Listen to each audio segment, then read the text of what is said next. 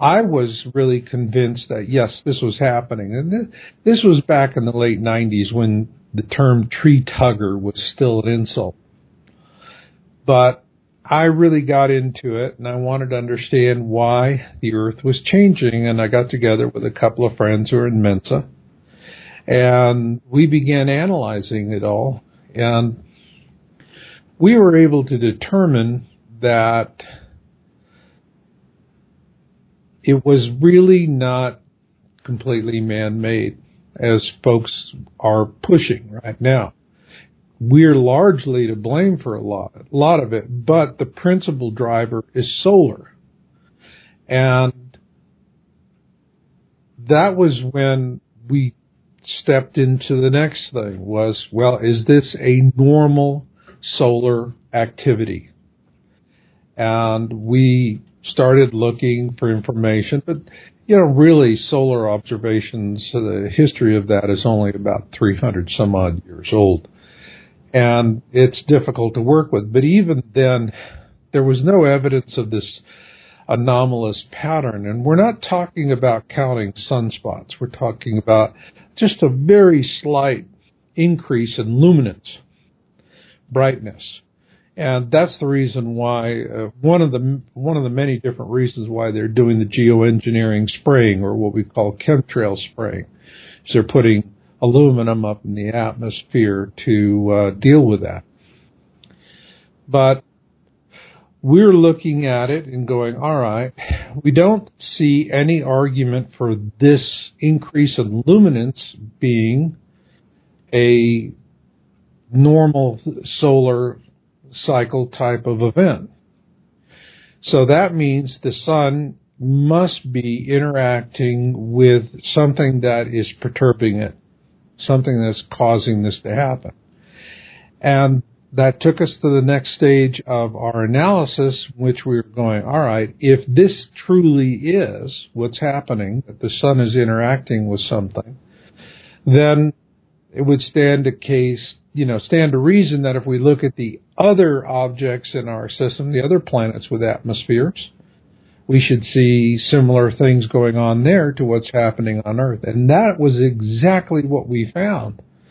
Uh, matter of fact, to a very stunning degree, you know, everyone's familiar that you have the big eye on Jupiter that's going away, but there was about of uh, about ten years ago, about of surface warming on Mars that if it happened here on the Earth would in have become an extinction level event for humanity. No question about it. It was that extreme. So we saw this pattern going throughout. There were just all kinds of things happening. And then you take the next step. You're saying, okay, all anything with an atmosphere in our solar system is being having surface perturbations, atmospheric perturbations as a result of what's happening with the sun. So and the sun is obviously being perturbed itself, interacting with something else, now, is that something else going to be one of two things? It is either going to be a captive or a rogue. If it's a captive, it's something that's been captured in the gravity well of the sun and is in orbit around it. On the other hand, if it is a rogue, it is something that's just flown into our system and it's going so doggone fast that the gravity well cannot capture it and it's just going to head out the other side. And we see this happen with comets like Comet Lee back in 1999. Well, what we determined was that this was something that was caused by a captive. And then that for us really led us this path of working it out and finding the solutions to the uh, and to the questions that we had brought us to the doorstep of Planet X. And we published on it when we first started back in January of 2002. It was the very first article I produced. And this was, interestingly enough, it was something that was a result of something that happened to me with Pax Television. And I was, had been interviewed with them for an asteroid program, which was very well done And uh, I was on that program with Dr. Brian Marsden of the Smithsonian Astrophysics Lab. And so they came back to me and said, well, we'd like you to talk about the Deccan Traps eruptions as opposed to the Chicxulub impact theory of doing the clean, which explains the extinction of the dinosaurs. And this is very briefly the Deccan Traps. Uh, these are in India, massive, massive, huge walking lava flows, miles thick, miles thick, that just put a horrendous amount of stuff up into the atmosphere. Well, what we determined, when I looked at it, really was thinking about it, is it was more likely you had a like a one-two event that there was the Chicxulub impact, and the force of that impact went through the core of the Earth, and then that energy slammed into India on the other side of the world, and there you go. That triggered those eruptions, and so uh, literally the planet was caught between a rock and a hard place. And so that really, for me, was a very strong explanation of it. Well, they came out, PAX interviewed me, and I did the interview, did a lot of work on it. I got a lot of help on that from um, Dr. Marsden. He passed away, fortunately, a few years back in 2010 and we had a lot of fun, you know, working it through and thinking about it. Well, after the interview, they took and soundbited me and twisted everything that I said. Next thing I know, according to the way they soundbited me on this show, I was saying, yeah, you know, uh, man and dinosaurs walked together. I was validating uh, a biblical view. Well, oh man, that was just awful, and it was. I had such a nice, nice friendship with, uh, you know, Marsden, and he just wouldn't answer my phone. Uh, Mar- Marshall, what were you saying? What were you saying where they were able to twist your words around? What What were you really saying? I was explaining what they'd asked me to explain the Deccan Traps eruptions. And what they did was they soundbited me, and literally I'm going, yeah, men and, and dinosaurs walk together. Well, I was talking about this was the extinction of the dinosaurs. So, you know, what the way they did it was they'd have me talking in general about it, and then they would show graphics over that, and then they literally took snippets of my voice and stitched them together to get what they wanted. Yeah, that's too bad because nowadays somebody does that to you, you can jump on social media and say so and so is is lying, et cetera, et cetera. But back then you didn't really have those opportunities. Well, I, you know, I posted the article on my website, and that was the first article, January of 2002. Did Planet X kill the dinosaurs? And that's what got me into it, was being soundbited by Christian fundamentalists in a very mean and unspirited, dispiriting way. And, you know, nobody, nobody comes to this topic, uh, through some sort of formal process. You're, you're not going to go to a college and sign up for a course in Planet X. I can guarantee you that. So I, for me, it was like most folks, you walk straight backwards into it. The next thing you know, there you are.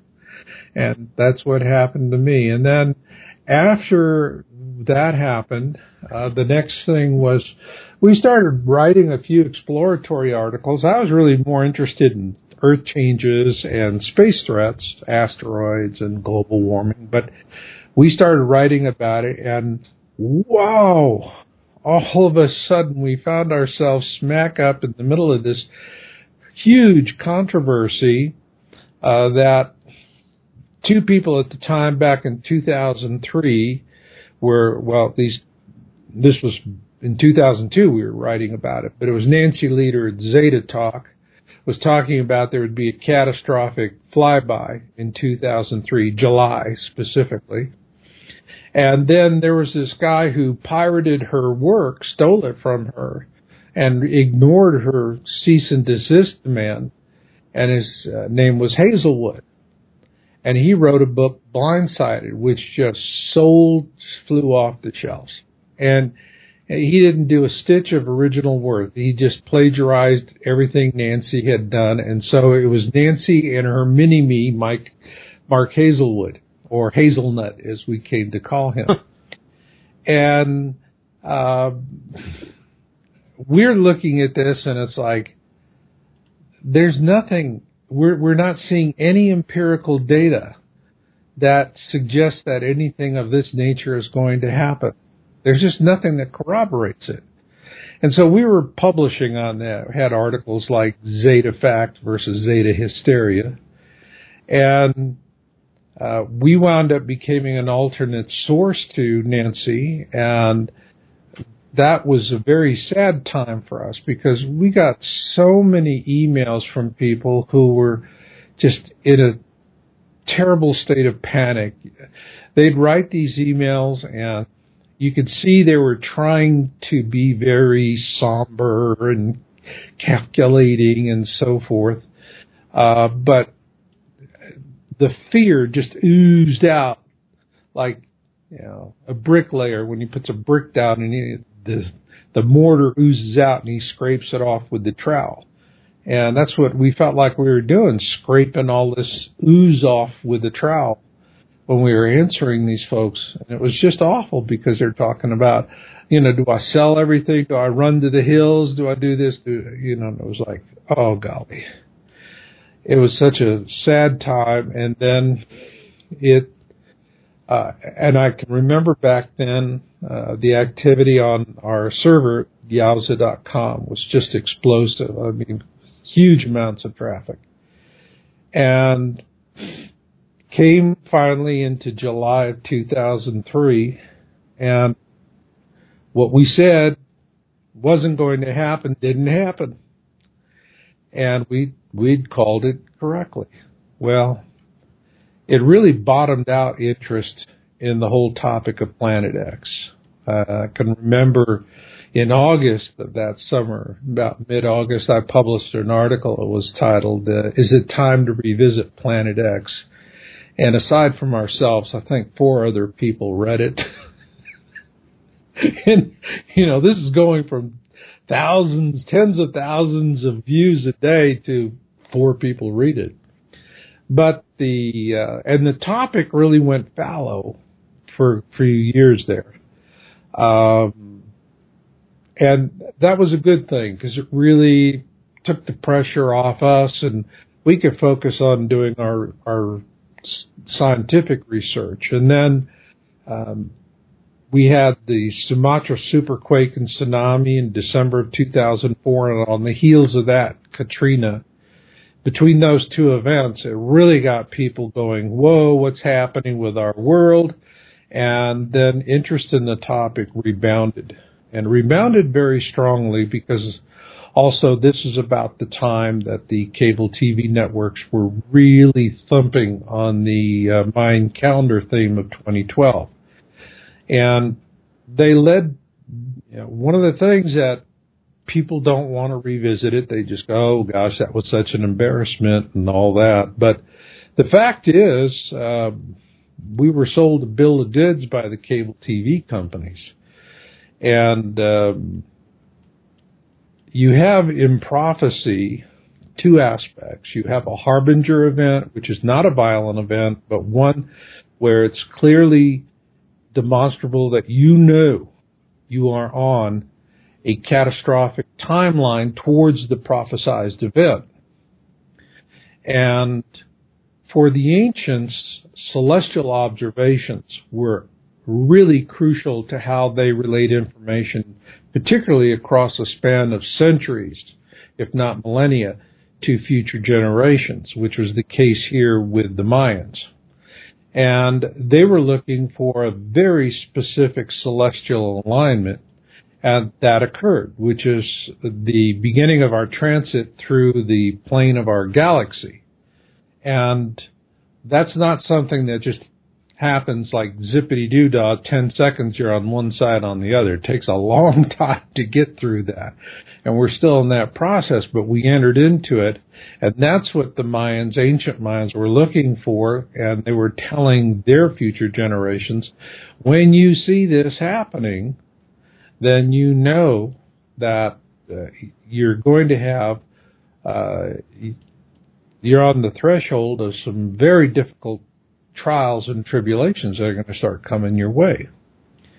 And we actually found the empirical data that proved it. Then, you know, I, I've had people that have said, well, Marshall Masters predicted Planet X on 2012. Anybody that tells you that is a bold faced, stinking, filthy liar. I never did that. And the only time I did make a prediction about December 21, 2012 was in the August of 2012 when I was interviewed by uh, the National Geographic. And they weren't happy with my answers because the producer said, well, Marshall, is there a direct correlation between Planet X and the Mayan calendar? And I said, not that we see. It's coincidental, but it's, there's nothing that corroborates it. And he said, oh, okay. What are you going to do on December 21, 2012? And I said, I'm going to get up and make coffee and not take my coffee seriously. Well, my prophecy came to pass. That's exactly what I did that day. I got up and ground coffee and uh, I enjoyed my morning cup. And, uh, however, interestingly enough, at the time I said that in August, I was right, but for the wrong reasons. Or, excuse me, wrong, but for the right reasons. Because we were looking for empirical data. We were looking for something that says, you know, here is observable, hard evidence that anybody can independently vet on their own. That's what we were looking for, and we didn't see any of that. Well, we didn't see it at the time because the only empirical data, the only numbers that you could see prior to December 21, 2012 was the market share and advertising revenue of History Channel and Discovery and so forth. And they were just raking it in.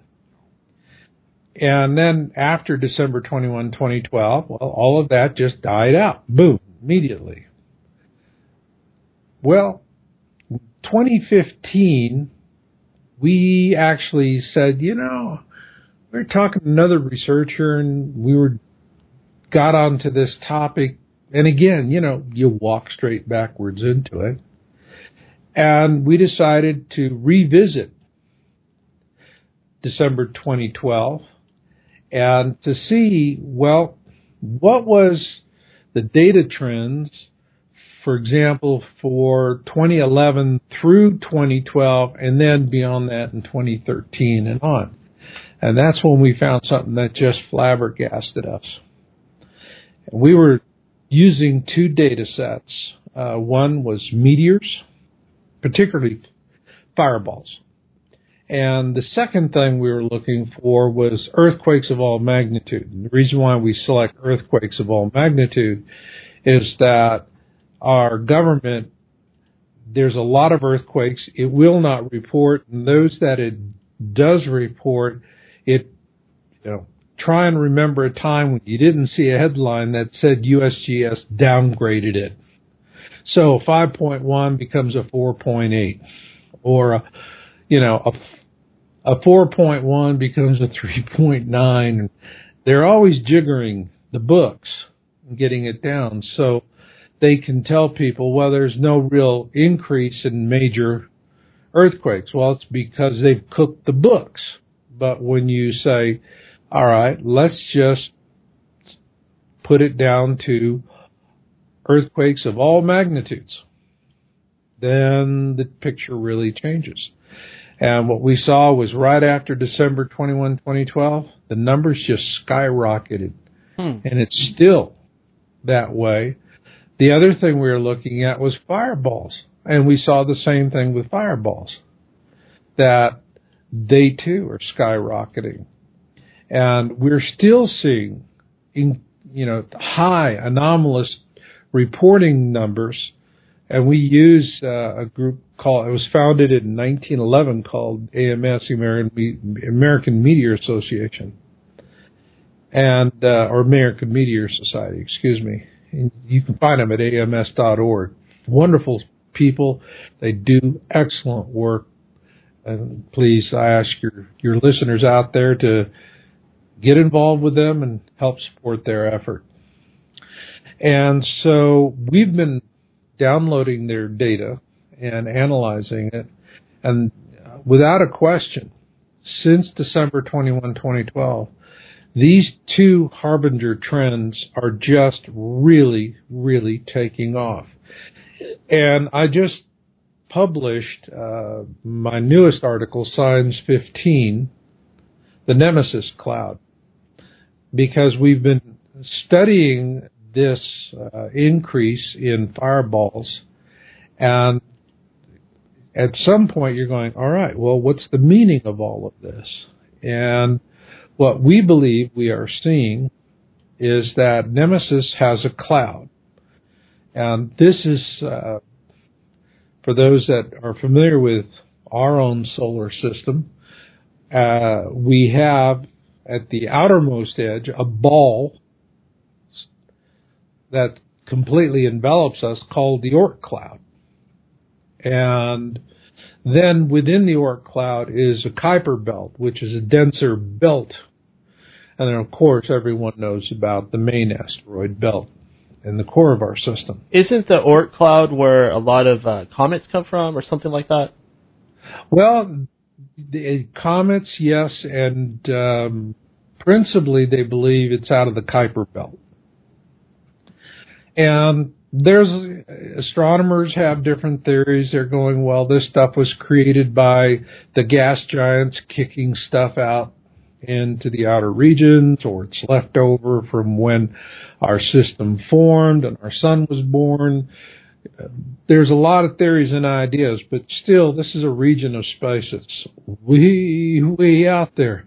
And uh, there's really not that much known about it. But we're looking at Nemesis now. Nemesis is a brown dwarf star, and uh, it's there are people that have said, well, you you know, if you had if you're in a binary system, then the stars are going to orbit each other. It's impossible for one star to orbit another.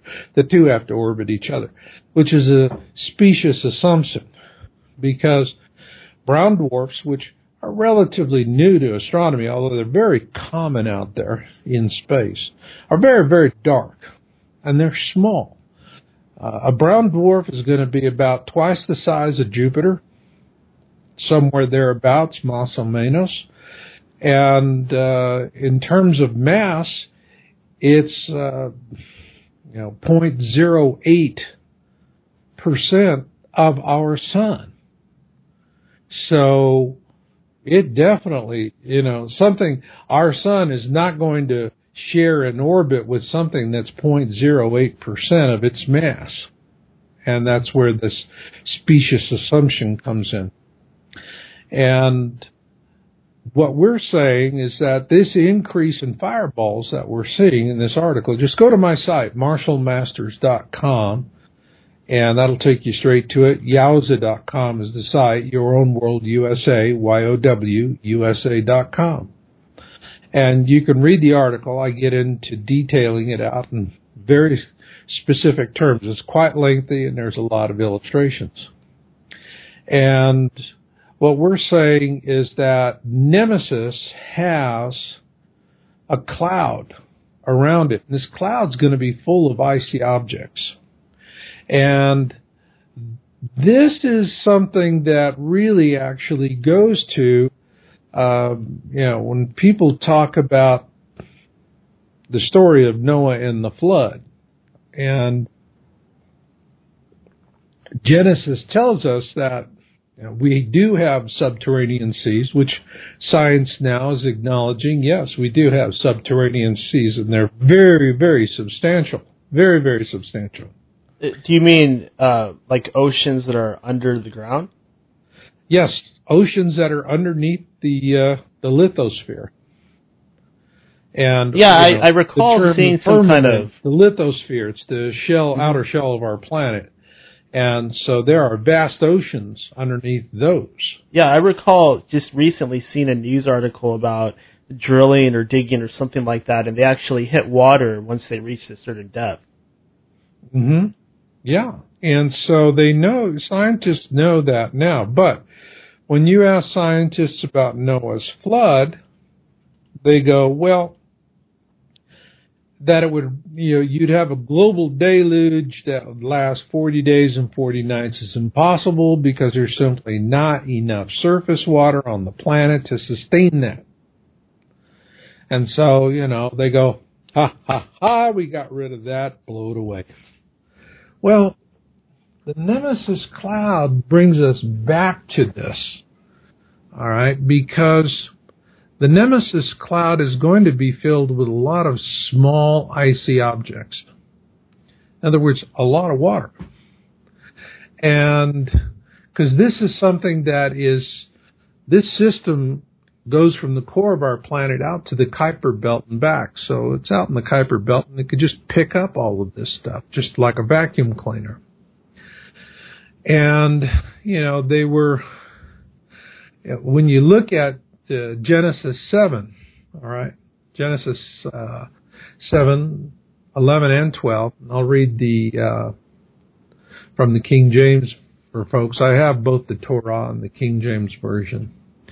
But in the sixth hundredth year of Noah's life, in the second month, the seventeenth day of the month, the same day were all the fountains of the great deep broken up, and the windows of heaven were opened. And then on eleven, on twelve, and the rain was upon the earth forty days and forty nights. Now the thing is that you have the fountains of the great deep and the windows of heaven. Now obviously we had all this water gushing up subterranean from the subterranean seas. But what accounts for the rains, what I believe, because in the Kolbrin Bible, we are told that the Noah's flood, the sinking of Atlantis, and Exodus were all flyby events. Previous flybys of the Planet X system through the core of our system. And those flybys are going to have best case and worst case scenarios. Now, Noah's flood was a worst case scenario because when it was crossing, when Nemesis was crossing the ecliptic, the plane of the system, Earth was on the same side of the sun.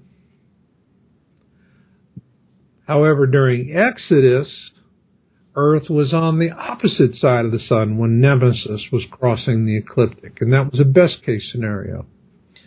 What we're looking at is going to be another worst case scenario. We're going to be on the same side of the sun, which means we're going to have a pole shift, and that's really what, when you're talking about Noah's flood, or the Great Deluge, and there are probably 150 to 200 different accounts in the folklore and history and oral traditions of various peoples all around the world. So it's just not in the Bible, and frankly, and the Bible is uh, drew upon Sumerian, uh, you know, the Sumerian records and uh, other folklore such as uh, Gilgamesh, and it was a compendium of these things. There was a lot of sharing of ideas. Well, again, we're asking where does the 40 days and 40 nights of rain come from? What would explain that? Now, I'm not, you know, to me, I'm not interested in validating the Bible or, and I think the most disgusting thing to do is to say science proves the Bible. To me, science is science, Bible is Bible. You keep the two separate. But the interesting thing about Nemesis cloud, if it exists, is that it would explain the 40 days and 40 nights. Because Earth would be flying through this ball of small icy objects, which would be depositing vast amounts of water, frozen ice, into our atmosphere, plus you have the release of water, subterranean water. Uh, all of this is uh, going to eventually condense into water droplets, which will then come down as rain. So what that tells us is we're looking at a flyby event that is going to be very, very difficult for us. I think a good way to think about what's coming, and I use the term tribulation not in a religious way. I just use it just the way you find it in the dictionary. It's, it's a time of a severe testing, a trial. And I think what we're facing really, if you took the story of Exodus and Noah's flood and you bolted them together, that gives you a pretty good idea of exactly what we're facing. And that is not that far from us in the future. So this would well, explain why uh, I, I read a book a while ago, a few years back. It was called Arktos. I don't even remember who wrote it, but one of the main, the whole main point of the book is to talk about this pole shift that supposedly happened a long time ago. And what it said was, in a lot of the ancient records and writings, all the constellations were actually flipped upside down. Absolutely. Now, in my book, Surviving the Planet X Tribulation, a faith based leadership guide, I give an actual blow by blow. That's a big book. It's about 440 pages and 140 graphics or so. It's in color. And I walk people through exactly what's going to happen step by step by step by step by step so they can see the celestial mechanics of what it is and how it's going to impact us because a lot of people do not have that information. And so they're going to survive one event and think, well, we're, you know, boy, did we, you know, we, we're, we're pretty cool, you know, now let's go out and break out the champagne. And they're not going to expect the next things. Matter of fact, in my article, Nemesis Cloud, I, I take a, I cite Mother Shipton's prophecy.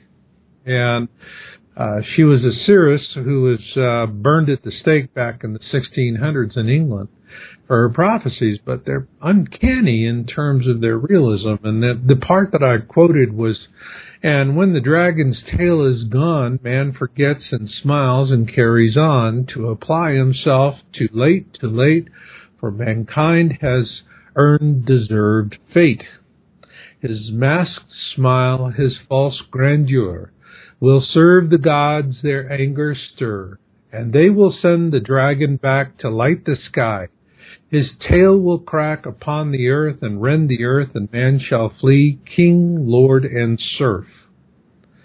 Well, in my book, Surviving the Planet X Tribulation, I actually explain this. I don't cite Mother Shipton, but what she's talking about is what I talk about in the book is transiting the tail. And this is when you know we're going to have the when we have the pole shift, we're going to be on the same side of the sun as Nemesis, the brown dwarf sister star to our own star, reaches the ecliptic, the plane of our solar system. And that's when we're going to have the days of darkness because Nibiru, its outermost major planet, is going to pass between us and the sun. And where it's literally it, it it's just going to be pitch black. But this is also when the pole shift happens because it is going to um, we're the planet X system is in a clockwise orbit. We're in a counterclockwise orbit. We're going around the sun and it's going down and behind us. All right. So you have this massive brown dwarf, which has several planets that are larger than Earth, and they're all passing about the same time, like, you know, literally, it's, uh, think of it like two convoys passing each other on the high seas. And they're going to exert incredible tidal gravitational forces. And they're going to obtain what I call lithosphere lock on the lithosphere of the planet. And they're going to pull us in an opposite direction to the way we spin. And they're also going to pull at our axis. So what will happen is that our sun is also prior to this we're going to have really horrendous solar storms and there's going to be a lot of death and dying up to that. But then the pole shift event is when it really is bad. That's when billions die not millions. And the earth's spin will slow because these huge objects are pulling in the opposite direction of the spin.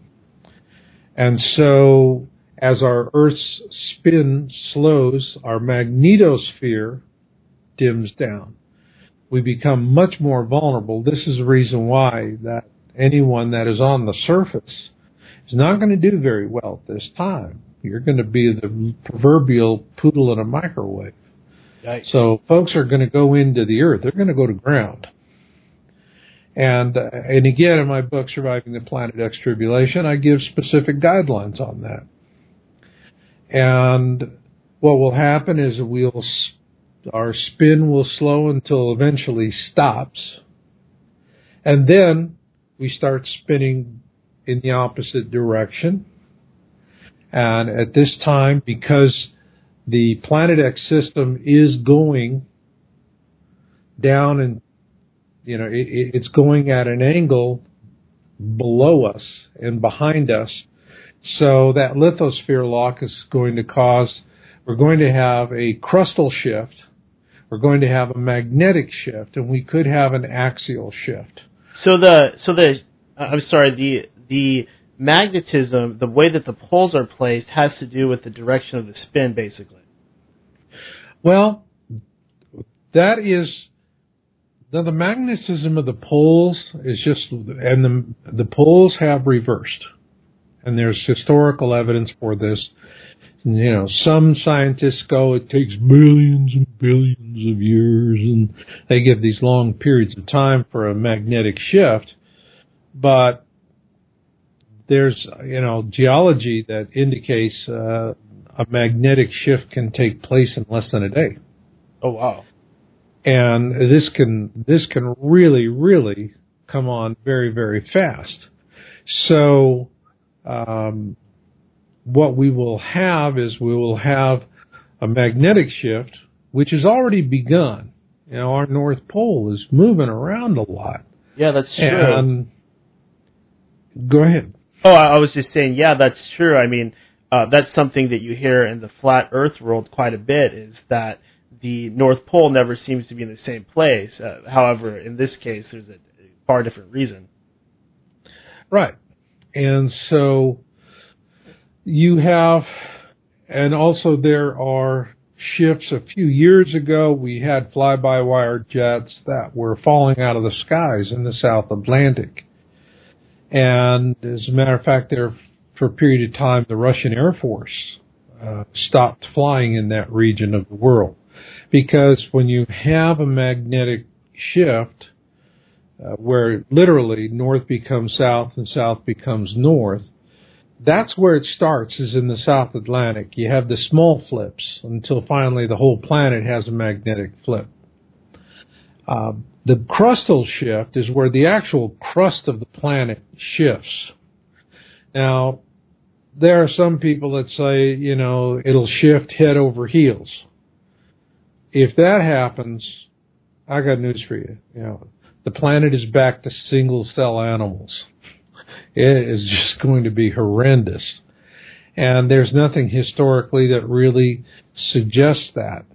What is more likely, and I, and here I'd have to say, I do agree with uh, Major Ed Dames, who says if there's a pole shift, it's going to be a matter of probably about 12 to 13 degrees.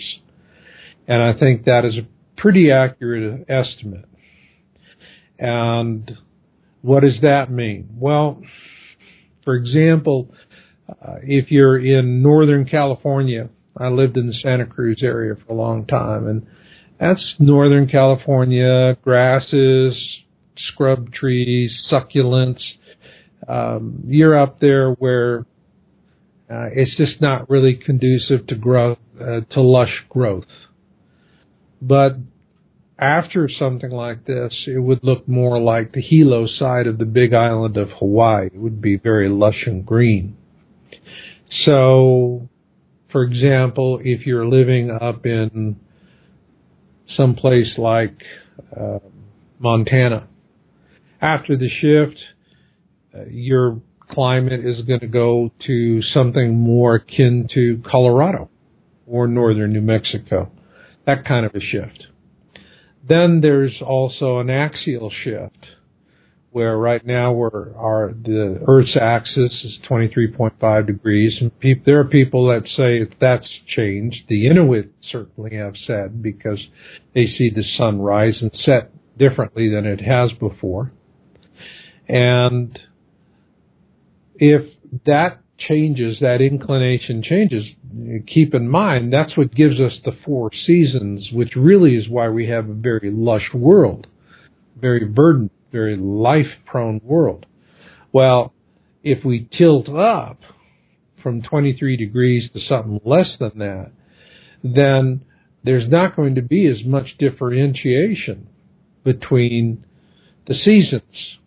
And that really reminds me of the Lost Book of Enki, which is the autobiography of Lord Enki of the Anunnaki, who, according to that text, which the Sumerian text translated by Sitchin, he is the father of our species. We came from his loins.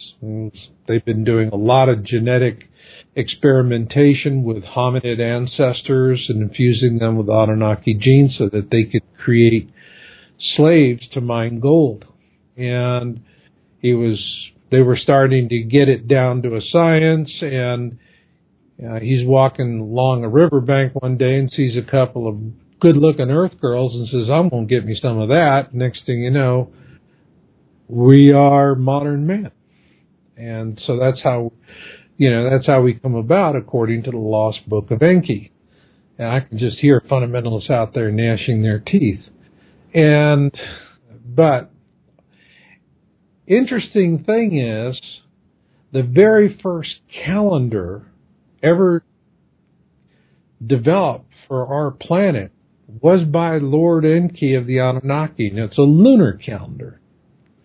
But it only had two seasons, winter and summer, which lends credence to the fact that perhaps at that time Earth, all right, was not as tilted on its axis as it is now. Maybe it was 18 degrees instead of 23 degrees. All right. And because now we have the four seasons. Well, what happens if it goes even further? You know, let's say it goes to a 30 degree tilt. Well, then we're going to have extreme differences in our four seasons. And you're going to have incredibly blistering hot summers and incredibly freezing winters. Uh, it's going to be a very difficult time. So we're really in a sweet zone here, 23.5 degrees. And we go one way or the other, life on this planet's not going to be as green, verdant, and lush anymore. I can tell you that. So uh, that's something that we have to, you know, that's that that is uh, equally something that could happen. So, you're talking about a magnetic shift, you're talking about a crustal shift, you're talking about an axial shift, and it's just a whole furball of factors that could just come together and make life incredibly difficult for the people who survive this event. And yeah, people wonder, well, you know, who's going to live? Who's going to die? You know, that, I, I take that on in my. I, I just produced an audio book series, and I did it in video book as well, called Two Suns in the Sky Who Lives, Who Dies. You can go listen to it. Just go to twosunsinthesky.com. Takes you right there. And I really address who is going to live and who's going to die. And what I say in that series is what the three main leading causes of death during the tribulation will be. And a lot of folks have different ideas about what's going to cause death, but I've been studying this continually since 2002. And what I can tell you is The three things that are going to cause most of the death during the tribulation are going, number one cause will be denial. You know, people that go around saying it's all nonsense, nothing's going to happen, and I don't want to hear about it. There's quite a few of those. Quite a few. And you know, they're also the ones, if they do start to talk about it, and they go, oh, well, when it happens, I just want to be ground zero and die. I don't want to survive that. You know, I'm going, uh-uh, I'm sorry, it's human nature. When you see the tsunami wall of water coming at you, you know, you're just not going to stand there and say, three years ago I swore I was just going to die this way and I'm going to stand here and do it. I'm a person of my word. No, that's not, they're not going to, that's human nature. That's not human nature. Human nature is you're going to turn tail and you're going to be going for everything you can, screaming, feet don't fail me now. right? And you're going to be scrambling for safety and doing whatever you can. That's survival instinct. It's going to kick in. So, you know, when I hear these people say, well, I'm just going to die, you know, it's like, you know, that's Hollywood-esque, but that's not real life. Now, the second thing, pardon, oh, go oh, ahead. No, actually, go, go ahead and uh, finish what you're saying. It'd probably be best if you finished your uh, uh, what you're okay. Yeah, go and ahead. then uh, the second major cause of death is procrastination.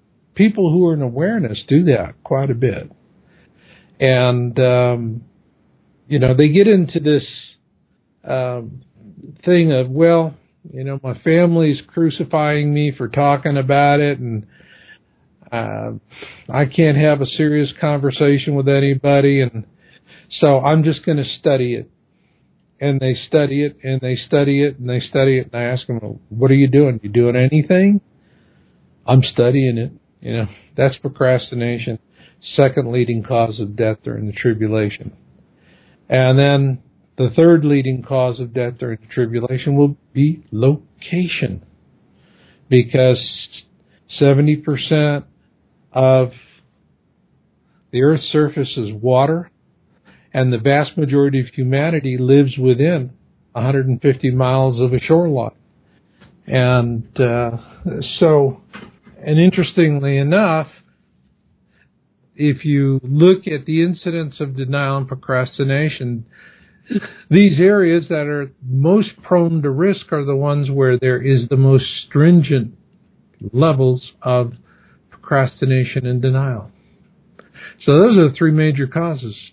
And now let's get back to what you were going to say. I'm interested to know. Well, earlier you brought up the lost book of Enki, and what I want to ask you is is during these events that are coming up, can we be expecting the return of the Anunnaki? I talk about that in my book, Being in It for the Species, The Universe Speaks. And I talk about that at length. And yes, we can expect the return of the Anunnaki, and it's not going to be a kumbaya moment. It's going to be more like the mafia coming to collect the vig. So I, I take it that you have uh, a pretty much a, a negative view of the Anunnaki. Does this include Enki himself, who is said to have tried to help mankind? Well, there's Enki and then there's Enlil. If Enlil comes, you know, we're in deep kimchi because Enlil is the one that uh, wanted to eradicate us with Noah's flood and by not letting anyone know about it. And he's also the one that used, uh, he was the first one to use nuclear weapons on the planet and killed off a lot of our ancestors that way. Uh, he doesn't like us. We're abominations and he wants he wants to get rid of the abominations. And so, you know, either way, it's still not going to be not going to be a healthy situation for us because the Anunnaki uh, are going to need a lot of gold. Uh, they are using for their atmosphere. Uh, they're using gold to repair it. Uh, we are using aluminum with what we're doing with chemtrailing, which is absolutely intense out there. And the aluminum that they're spraying on us, this is not something they say, well, aluminum happens naturally in, you know, in nature. yeah, it doesn't happen. It's not refined. It's not being sprayed on us. And all this aluminum that they're dumping on us, uh, you know, this is the reason why we're having this high incidence of Alzheimer's and autism, these other brain issues. Heavy metal poisoning, pure, plain and simple. So we're actually trying to copy the way that the Anunnaki are trying to repair their atmosphere. Well, we have the same problem that they do. Now, this is affecting our atmospheres just as their transit through the core of their system is affecting their uh, atmosphere. And in order for them to repair their atmosphere, they use gold. And uh, the thing about the gold is that they don't use it for monetary system. They don't have one per se, but it is something that's very, very effective for repairing your atmosphere.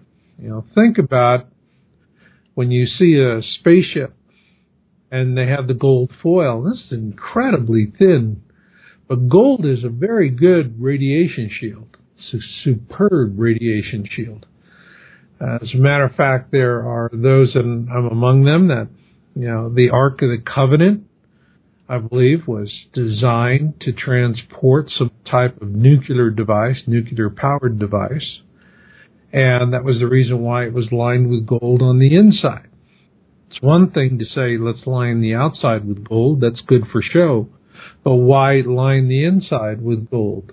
Well, if you've got some sort of nuclear device in there, nuclear power device, yeah, you definitely would want to do that. Or look at an F-16 and there's that gold tint because the pilot sits in that big canopy bubble on top of the fuselage of the aircraft.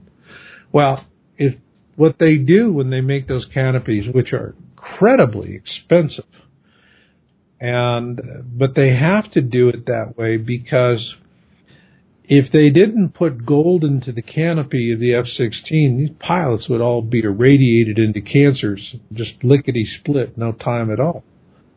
So by they put a very fine gold talcum, if you will, into the mix when they're making the canopies, and that's what gives it the golden tint because it's literally gold in the canopy, which is saving the pilots from being you know, irradiated with all this radiation. Uh, the Anunnaki are using gold for the exact same reason. And that's how they're going to uh, restore their atmosphere so they don't get irradiated. And when they come, that's what they're going to want. And they're going to take uh, they're coming for two things in particular. They're going to come for the gold for their atmosphere, but they're also going to come for women for slave breeding programs. Because, yeah, you can make a slave in a test tube, but the most capable beings are the ones that are carried to term in a mother's womb.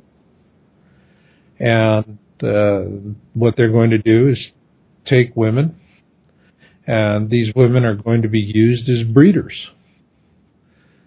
they will be, you know, literally uh, made to, you know, they'll be inseminated with these children. They'll bring them to term, and then once they're finished with them and they have what they want, then these women will be returned, and the children that they have carried to term will then be used uh, to replace a slave population.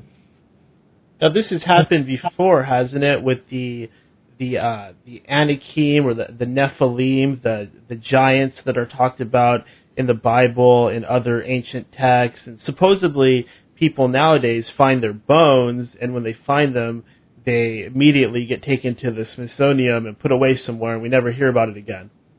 Yeah, yeah. I mean, there's an awful lot of cover up on this stuff, and yeah, they do find them. They find proof of this, but we're a slave species. All right. Humanity is a slave species. We were bred as slaves. And, you know, I really found that to be, I mean, there, there are a lot of folks that go, oh, balderdash, you know, that's nonsense. But I find it to be quite compelling because I myself have had gold fever. Matter of fact, years ago I wrote a short story called Gold Fever. You can still get it on Amazon. And this was back when I was in college, and I can tell you, gold fever is unlike anything else. A good way to put it is you're sitting there panning for gold in a river, and a Hollywood starlet comes up you know, carrying a silver tray with champagne and chocolate covered strawberries, and she's completely naked and just absolutely amazing to look at, and says, Let's party, honey. And you look up and go, I got another hour of panning I could do. I'll take a rain check on that. okay? That, my friend, is the power of gold fever. It, it's it's amazing, you know, and there are other substances that you can mine that are worth ever so much more than gold. But gold, ooh, ooh, yeah, we see that, you know, we see that sparkly and it's like, whoa. Yeah, that's the, it just blows every other instinct out of the water. And that would make that makes sense if we were actually created as a slave species because that's what you want. You know, the slaves, oh, gold! And then they would just work like fiends and just drive themselves, you know, without rest until they could mine this stuff. And yeah, I definitely believe we're a slave species. We were created to mine gold. We are a, a uh, bioengineered synthesis of Anunnaki genes and hominid dream, genes, our hominid ancestors, which I think has given us some interesting attributes. From the Anunnaki side, uh, we have this let's go build stuff. You know, the Anunnakis are amazing builders. No question about it.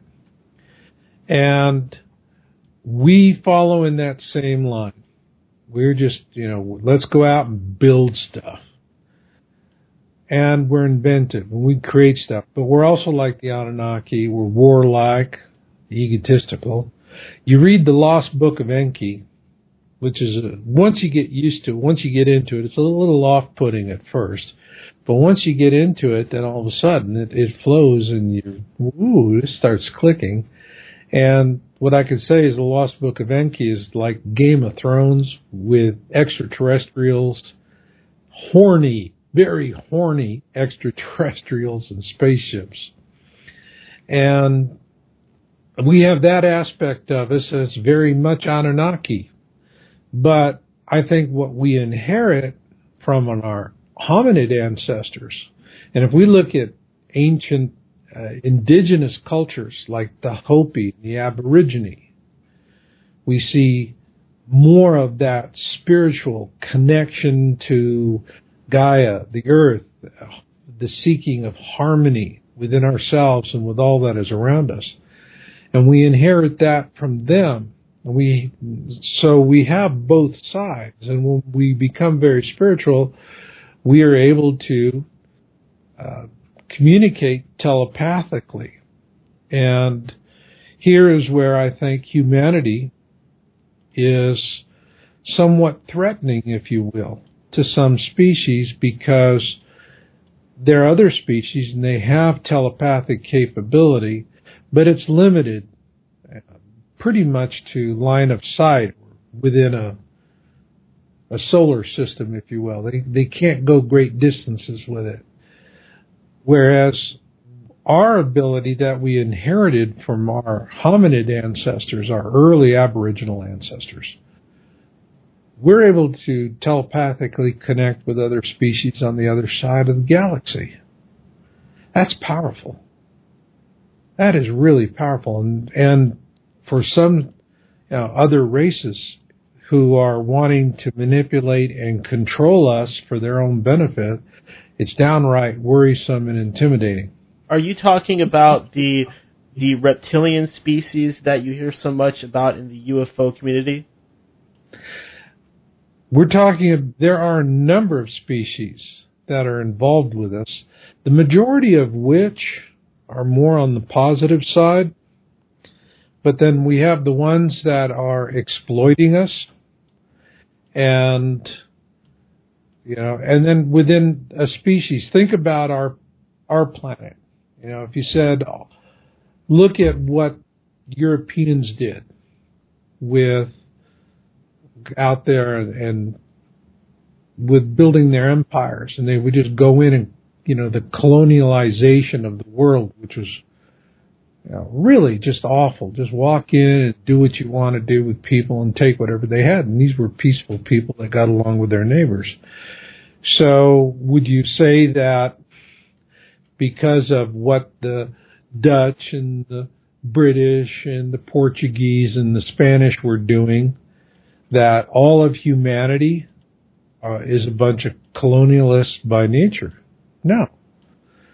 Um, so before we would accuse an entire species of something like that, I, I think we need to be open to, well, they could be very, you know, they could be a lot like us in that respect, and you might have splinter groups in their species who dis, disagree with certain tactics that are being employed.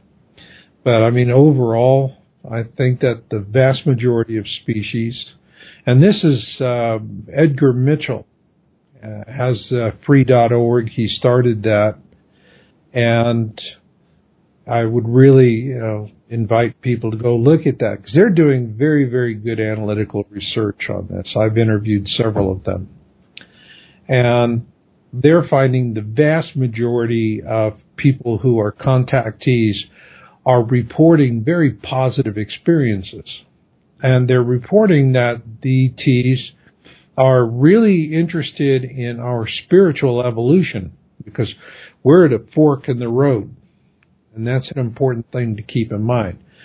Uh, back after I did Surviving the Planet X, uh, or excuse me, Planet X Forecast in 2012 Survival Guide, and uh, we got that out, the first edition in 2007. And after that, I was kind of like, what am I going to do next? And one of the things I was fascinated was I was reading up on Nobel laureates and how so many of them just got to a point with science where they couldn't get any more answers to their questions. And so they started going to the metaphysical side of things. And I figured, well, all right, let's, you know, if they're doing it, why not me? And we began a study where we were working with uh, very talented and gifted psychics.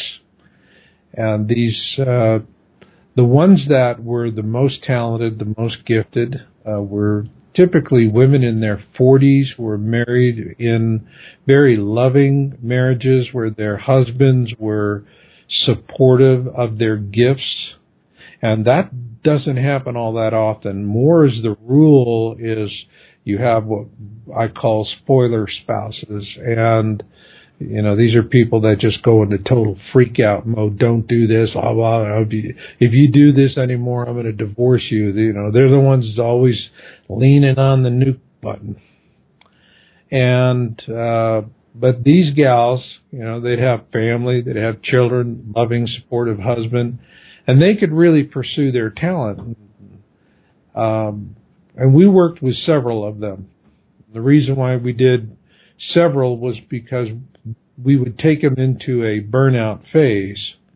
And that was because we were looking forward in time to uh, what would happen during the Planet X flyby. And they were seeing things. I mean, we had we were a three person research team. I was the one conducting the interview. The two other members were with me with muted microphones who were communicating to me through instant message. And one was giving me cross reference questions like an attorney you would you would expect from an attorney in cross examination. And then the other one was feeding me questions uh, that were regarding matters of science and it was a very effective thing. We worked out really well, and we did have ways of vetting each of the sources. Uh, we were working with different guides or different talented psychics, and they would bring in incarnated, unincarnated, and extraterrestrial entities. Incarnated were uh, uh, spirits who had been in human form at one time. Um, unincarnated were spirits that had never been in human form, and then obviously extraterrestrial.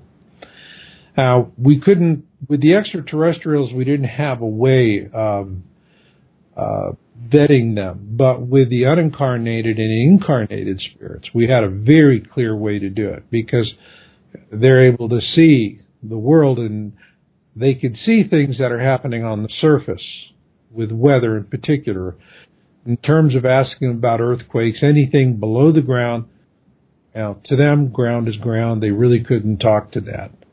But what we would do is we'd say, all right, well, and this was usually the last question, and we'd say, give us a weather event, no less than six months out, a major weather event that we'll know that you're actually, you know, capable of doing what you're doing.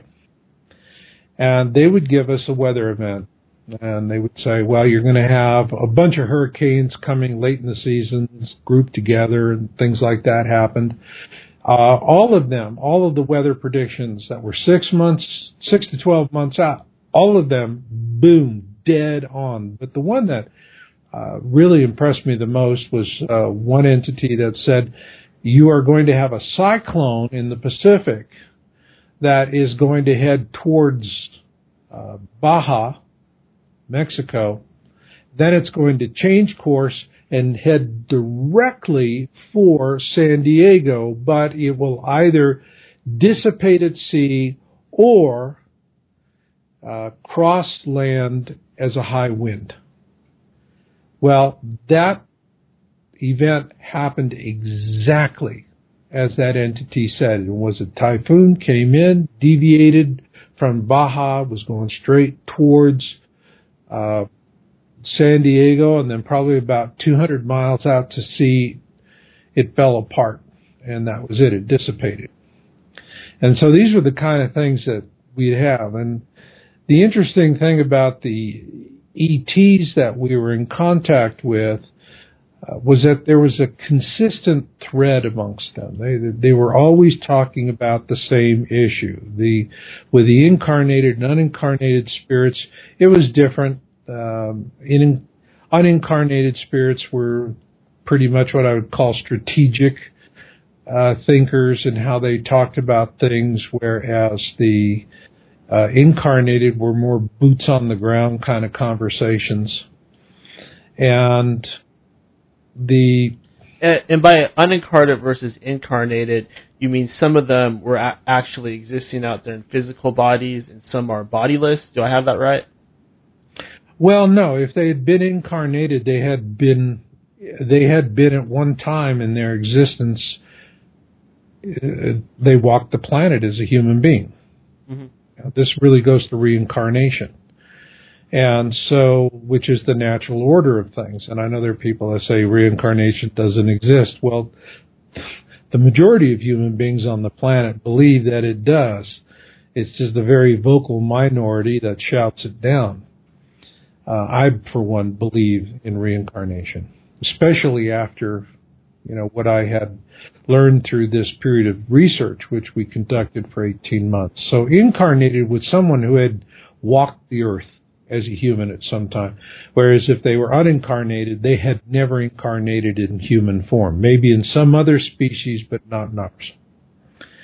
And uh, the unincarnated ones uh, really had uh, more what I would very broad level view of things, kind of like you know think about like the general on the hill that sees the battle from afar, where the ones who are incarnated you know, they had more practical boots on the ground experience and could, uh, those conversations were very fruitful in terms of the information that they would share.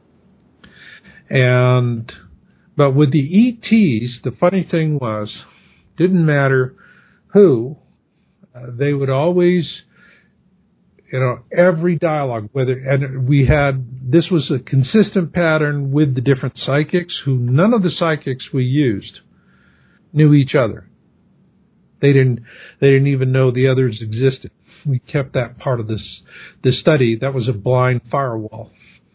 And because these women, uh, were from different parts of the U.S. and Canada, you know, they had no idea. They were not professionals. They were not working at it professionally.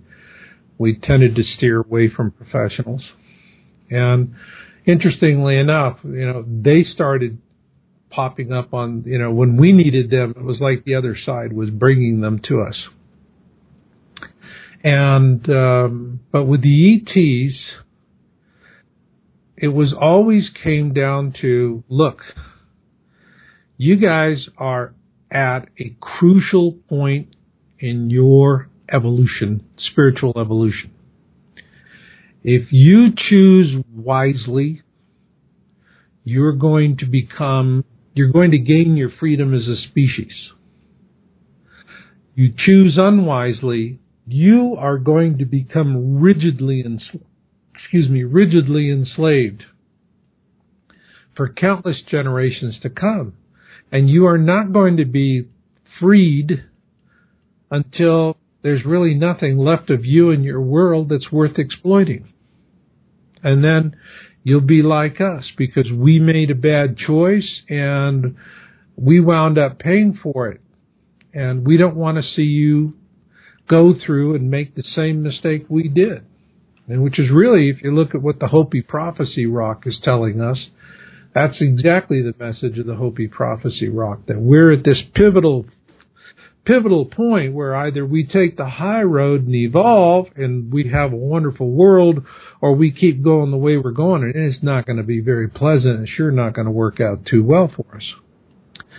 And that was what the ETs were always saying. And uh, one of the one of the uh, towards the end of the study, I was always kind of curious, and there was one question I wanted to ask him, and I finally got around to asking this one. It was very polite ET, and uh, and you don't talk to them in any kind of do you eat mangoes? You know, you don't do stupid stuff. You know, you talk to them just like I'm talking to you. That's it. That's how you talk to them, and the entities as well. And so we were wrapping up the conversation, and I said, You know, I got one last question. Diana asked this question. Sure, go ahead. You're on the other side of the galaxy. Odds are we'll never see each other. Odds are you'll never even see our planet, or we'll show up from our planet on your planet.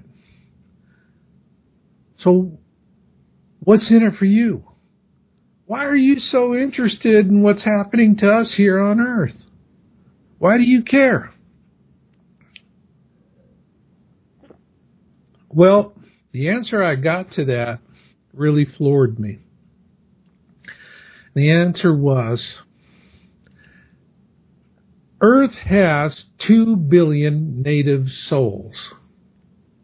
There are Two billion souls that are perpetually reincarnating on our planet. And they said, but you got seven billion souls on the planet right now.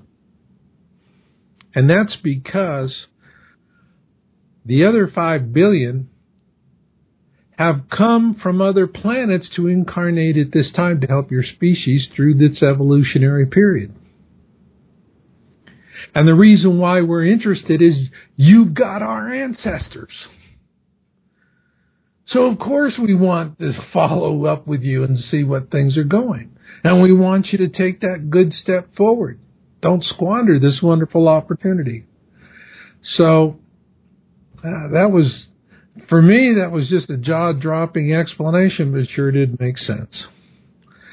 So here we are seven billion and growing.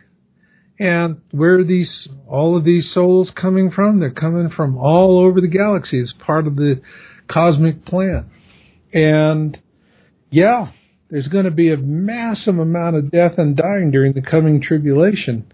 But with 7 billion people, there's going to be too many of them for the elites to re enslave all that easily.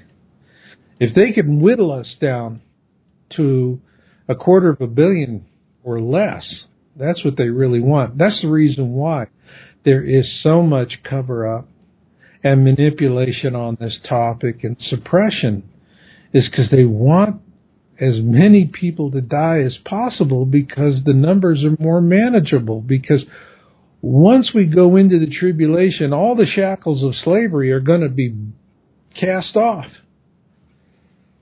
are you referring disaster to is going to take all of their control mechanisms. Everything they do to control us manipulate us keep us fighting against each other divided and all of and depressed and all of this stuff that they do to make us unhappy so they can control us and divide all of their control mechanisms are going to be shattered. Are you referring to the Illuminati? yeah. You're talking about you know, the people who are running the world the 1% of the 1% i mean we have a slave planet for gosh sakes when you have less than a thousand people that own 90% of the world, that's a slave planet. I don't care what you call it. That's a slave planet. And so they know what's coming. They've been preparing for this for a very, very long time. And their whole emphasis is on regaining, re enslaving the species. Because we are for them we're necessary to their existence and what they want to do. Um, and there are also for dark forces, uh, we're, if we evolve spiritually as a species, they're not going to be able to exploit us as they do now and feed off of us. So we do head for that Star Trek future. That's what the vast majority of races in our galaxy want for us is that we do have a Star Trek future. That we do embrace them as friends. That we don't show up like in the movie Avatar, where, you know, we're colonializing again. Colonization. And in Avatar, it's just terrible what we're doing. We're the bad guys. I think that was a brilliant aspect to that, and I look forward to hopefully we can see the rest of that series before the guacamole hits the fan. But is the, the Illuminati working with? Are they working with Satan or maybe a negative alien group? All of the above. I mean, you have cabals and layers within layers within layers within layers. And it's really a matter of humanity as a, if you think of humanity as a body, it is infected with a wide ranging host of parasites. And, you know, the parasites are fighting amongst themselves to, you know, get more of what they want, and like parasites, they absolutely are indifferent to what they're doing. You know, for them, it's well, you know, there's always another sucker born every minute. You know, they never, never estimate that their food source is ever going to go away. But you know, for the elites now, and I don't care what you call them, Illuminati, um, it's these are the folks there. I you could just say they're the puppet masters. They're the ones pulling the strings from behind the curtains. And the last thing they want is for humanity to achieve what is rightfully what what creator wants for humanity. All of these races in our our galaxy, the vast majority of them, they want to see us have a Star Trek future. They want to see us evolve spiritually and do wonderful things and become, achieve our potential. And so do these other races. And that is a big reason why they're involved. So there's a huge tussle that's going on. I see that. And I see what's at stake. And it is the evolution of our species. That's what's really at stake. And if those who are the parasites of our species do not want to see us evolve, because the minute we do, we're beyond their reach, we're beyond their grasp. And they're going to have to either find some other food source or die. Could the Vatican be involved on some level? I always seem to hear them either making new announcements about aliens or building telescopes such as the, the Lucifer Observatory, which, from my understanding, may or may not actually exist. Well, you're talking. Are you talking about the observatory in Arizona? Uh, you know what? I don't even remember Mount where. Hamilton. That yeah, sounds they have right. an observatory in in uh, Mount Hamilton out in southeast Arizona, and it's actually um, there are a lot of folks that go, how did they manage to shoehorn their way into a publicly funded institution? But they did, and uh, Mount Hamilton is people don't know this, but there's really not that many ideal areas on the globe for viewing the skies. Mount Hamilton is one of them that is really an optimal place for viewing the sky.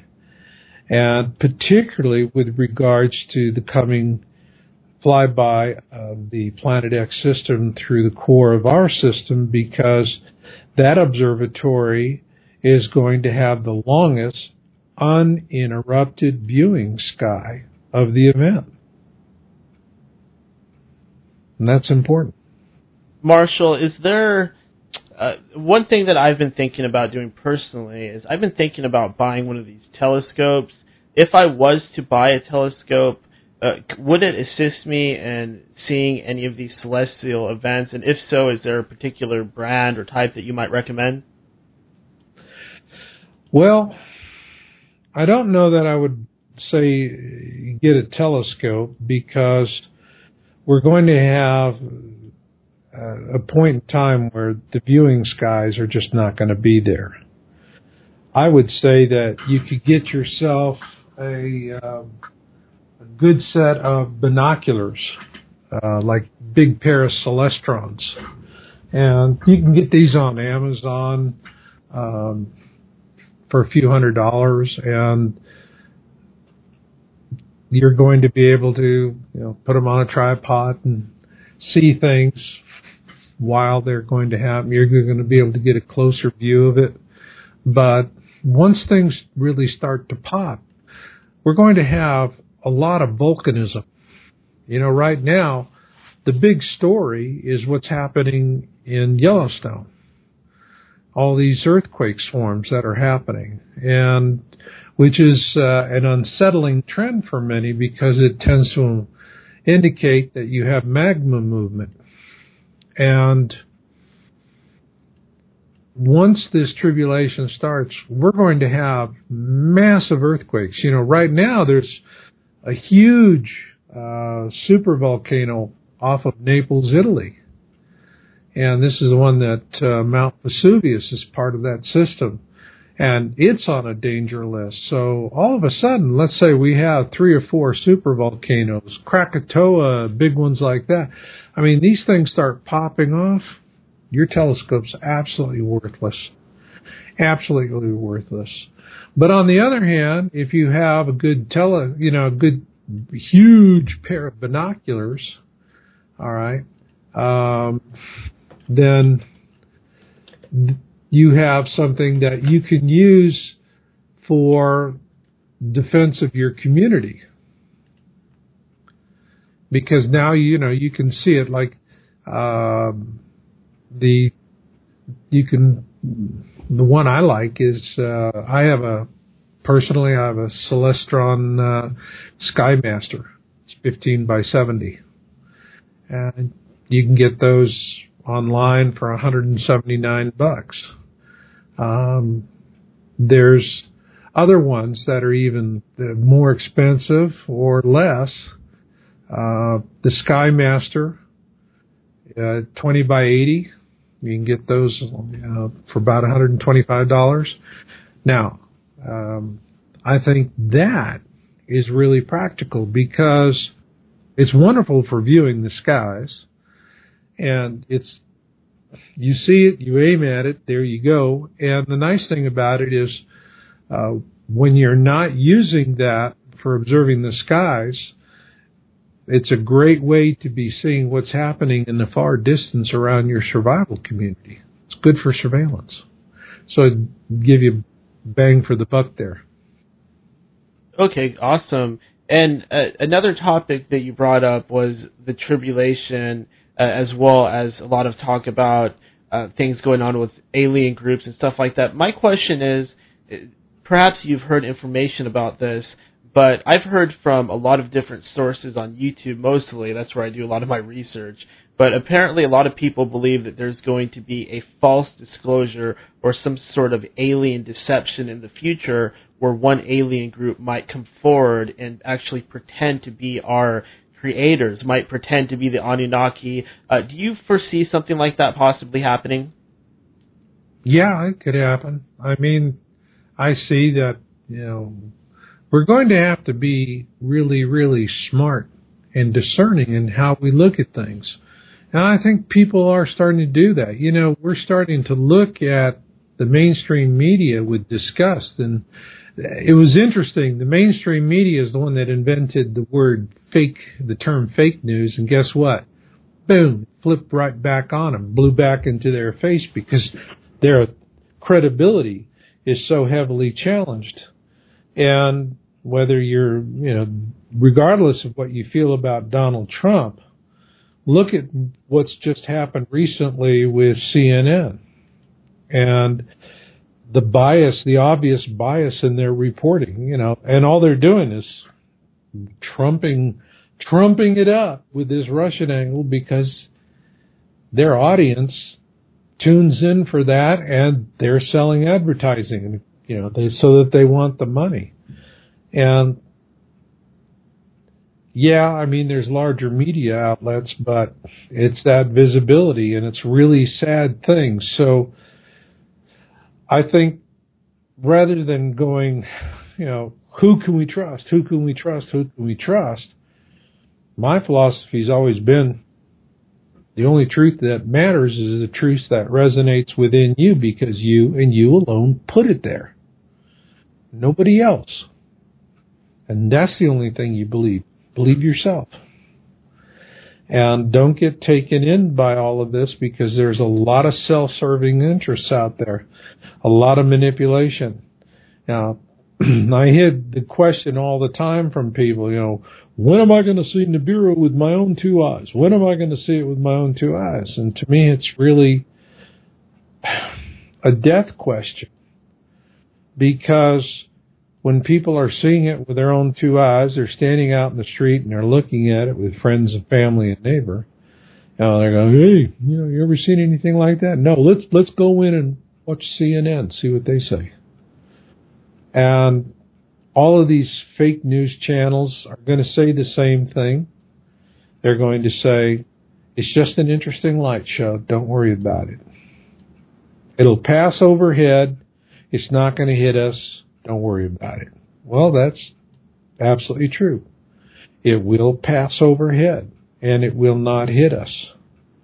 But it is going to wreak havoc on our planet and it's going to interact with the sun and we're going to have solar storms and impact events and earthquakes and volcanic eruptions and all kinds of nasty things going on. But initially when everybody's seeing it, those, you know, were, that to me is the last window of opportunity to begin preparing. When I wrote my book, Surviving the Planet X Tribulation, I looked at it and I said, okay, is there a period of time that I target this book for? And that's what this is the period of time that I am thinking about because I know this is going to happen. That there will come this moment when everybody sees it and they're going to run into the house and they're going to go, let's see what the talking heads are saying. And they're not going to ask the questions of themselves because what they're really going to want to hear, the thing about propaganda and disinformation is what makes it work is it's a participatory process. It's what people want to hear. If they want to hear the lies, that's what they want to hear.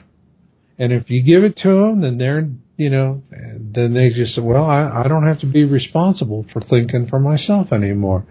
I've been duly lied to, and I feel ever so much better about it. And that's what we're going to see happen.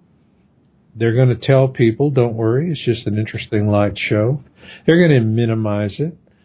You know, I'm already seeing where there's all of this posturing that they're getting ready to deal with the questions of, well, why didn't you see it coming? And all of a sudden now, you know, we're having these discoveries of objects in the Kuiper Belt. And now we have the Planet Nine, we have a Planet Ten, and we have new theories that all stars are born as twins, and all of this is starting to pop up out of nowhere. I mean, I can remember talking about this very stuff and being mocked and ridiculed fiercely by folks in the you know pseudo astronomy, these amateur astronomers that proclaim that they really know what they're talking about. And it's like I never understood that because all you have to do to become uh, an amateur astronomer is buy a telescope at Costco,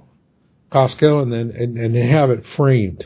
So you take your Costco receipt and you have it framed, and under there you can put a brass plaque, "IR Amateur Astronomer." okay, and so, I'm serious, and these people just think you know they they they just talk with the authenticity of gods. Um, but I find that a lot with science. To me, scientists are people who say, I'm the only one who has a right to be wrong because you're too stupid to figure it out for yourself. And unfortunately, that's what we see most often, this uh, egotism in science. But there's a lot of misleading. I see a lot of posturing. They're getting ready so that they can go on and say, well, you know, yeah, we've been looking for this and we've been looking for that. And they're going to say, why didn't you find it? And what are they going to do? They're going to pull out the same lame excuse they did in 2013 with the, uh, with the Chelyabinsk meteor, meteorite. And they're going to say came out of the sun. We don't look that way. It worked in 2013. You know, old tricks are the best tricks. So they'll, that's what they'll do. That's how they'll dismiss it. But the bottom line is 80, 90% of the people want to hear the lies. And in Two Suns in the Sky, Who Lives, Who Dies, I explain in very, very close detail exactly why that works just that way. Who is going to want to believe the lie and why they're going to want to believe the lie. There's a lot there to go into, and so uh, again, your listeners can just go to twosunsinthesky.com and they can watch. It's a three-part series, and uh, now, they can digest it a little bit at a time. Is is the planetary body, uh, you know, Nemesis, whatever we're calling it, is it going to get close enough that it, it appears as the same size as our sun? That's hard to say. Um, interestingly enough, Ed Dames says that uh, when we see it in the sky in November of this year, Planet X, or what he's calling Planet X, will be the size of the moon. And what folks need to understand is that we're talking about what's called a mini constellation. You have a brown dwarf with planets and moons in orbit around it. And they're not in this nice racetrack pattern like we have in our system. It's a fur ball, you know, all different angles and different different orbits. It's just weird. It kind of reminds you of, you know, the old movies that you saw in college, you know, about atoms and Here's these elements in the atom, you know, these parts of the atom that are in orbit around it, and everything's just helter skelter, but it seems to work. And the um, as as this thing comes in, you're going to have leading elements that are going to be visible first.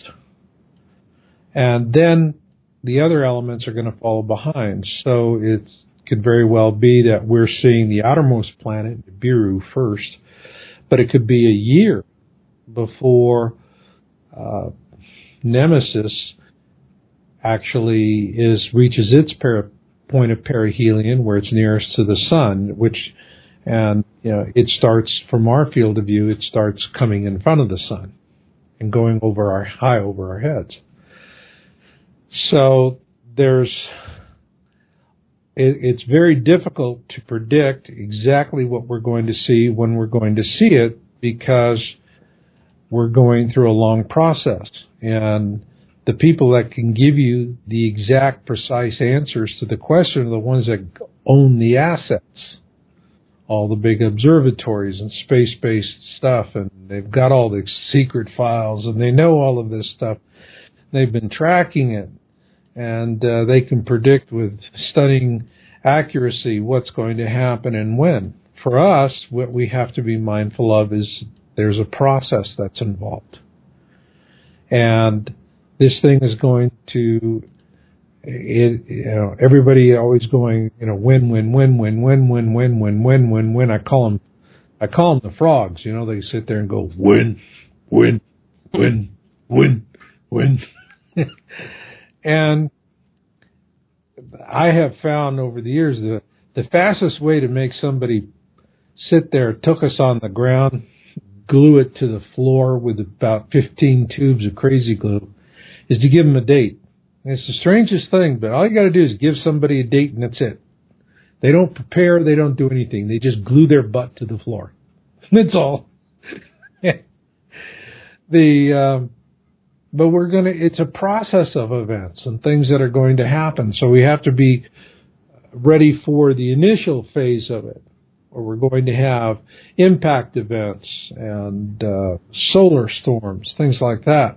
Is looking to, is looking into this information dangerous? I've read in several places that people that have looked into Nibiru, Planet X, Nemesis, etc., they're actually being killed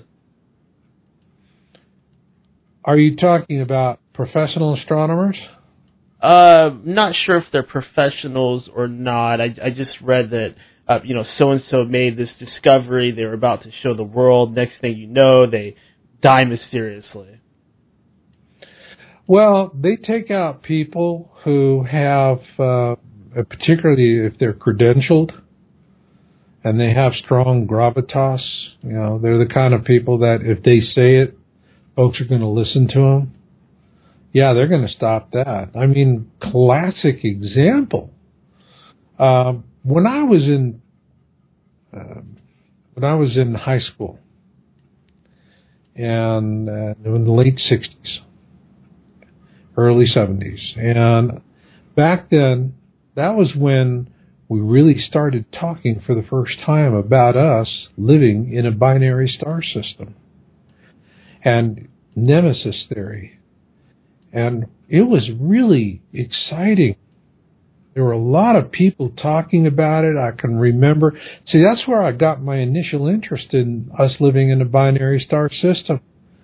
It was from my high school science teacher, who was absolutely enthralled with nemesis theory. Everybody was. It was an amazing thing at the time. And that's the reason why so many folks who are in awareness today, one of the reasons why so many of the folks in awareness today, yeah, and, and it's really kind of sad that, you know, the coverage was clipped, but I talked to him. yeah, I remember Nemesis Theory when I was in high school, grade school. I remember it, you betcha. And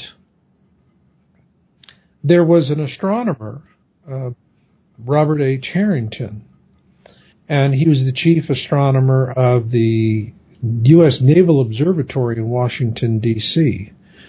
Uh, he was one of the guys that actually helped uh, with the discovery of Charon, uh, the moon of Jupiter, which was able to tell the astron uh, to everybody that it was involved in the search for Planet X, and they thought they had found Planet X when they found Pluto, because it was Neptune's perturber. But Pluto turned out to be once they found Charon, they said, "Wow!" They did the measurements on it, and they said this thing's small. Pluto is a planet, but you know it's only 60% the size of our own moon. That's pretty small. So it didn't have the mass to be Neptune's perturber, and the search for Planet X was continuing. Now, this astronomer, this government astronomer, published a brilliant white paper on Planet X and the location of it, and uh, he actually had a special purpose telescope constructed and sent to the uh, Birch Observatory in New Zealand, which was owned and operated by our government, for a sky survey to go out there and look for Planet X. And the the work was done. The plates were returned to the United States, and as soon as they were returned, NASA got their hands on them and buried it, and that was the end of it. And unfortunately, though, for this astronomer, he appeared in a uh, in an interview with Zecharia Sitchin, author of the Twelfth Planet, and they both agreed on common things that this is uh, this this object is in a clockwise orbit, not a counterclockwise orbit, and it's a long period orbit, 3,600 years, and that's lunar years, not Gregorian calendar years. That's a very important distinction. Well, he appeared in this television documentary with Sitchin, and then he was actually pointing out and showing his calculations and where he felt Planet X was at. But he said something that I, you know, I think that was what really got him into trouble was that he said he expressed the opinion that it was possible for there to be life on Planet X. And man, you know, that was the kiss of death. And it wasn't that long after that he decide he died from a very rapid onset of a cancer that is known to be used by intelligence agencies for targeted assassinations. And uh, his wife firmly believes that he was assassinated. He was still a fairly young man. He was in his prime. And so, yeah, I mean, when you have people that have gravitas, you know, I mean, me, I just back in the 80s, I was a CNN science feature producer, but I don't have a PhD. I'm not under government grant, so I don't have that gravitas. But if you have somebody that has gravitas, all right, like a Harrington, then he definitely crossed the line, and that was it. They clipped him. They clipped him hard. And one of the things that we tracked, because going back, there was there there was a huge amount of discussion in the 80s about Planet X. And I'm talking New York Times, Washington Post, and so forth. There was even uh, uh, a NASA astronomer, John Anderson, who gave an interview to the Victoria Advocate. By the way, that once I reported on that interview, uh, the entire newspaper for that day was actually redacted, yanked out of the Google News service. They covered it up. But he said, yeah, there's out there, Planet X, we got a perturber out there. And so there was a lot of mainstream media coverage. There was a lot of good conversation about it. But when Harrington was assassinated, that was it. It was like the whole conversation went off a cliff. Boom. Died just outright died. Marshall, and, how about how about NASA? Have they become corrupt? Are they part of this cover up? Mm, Yeah, that's why everybody, you know, says NASA, never a straight answer. Yeah, exactly.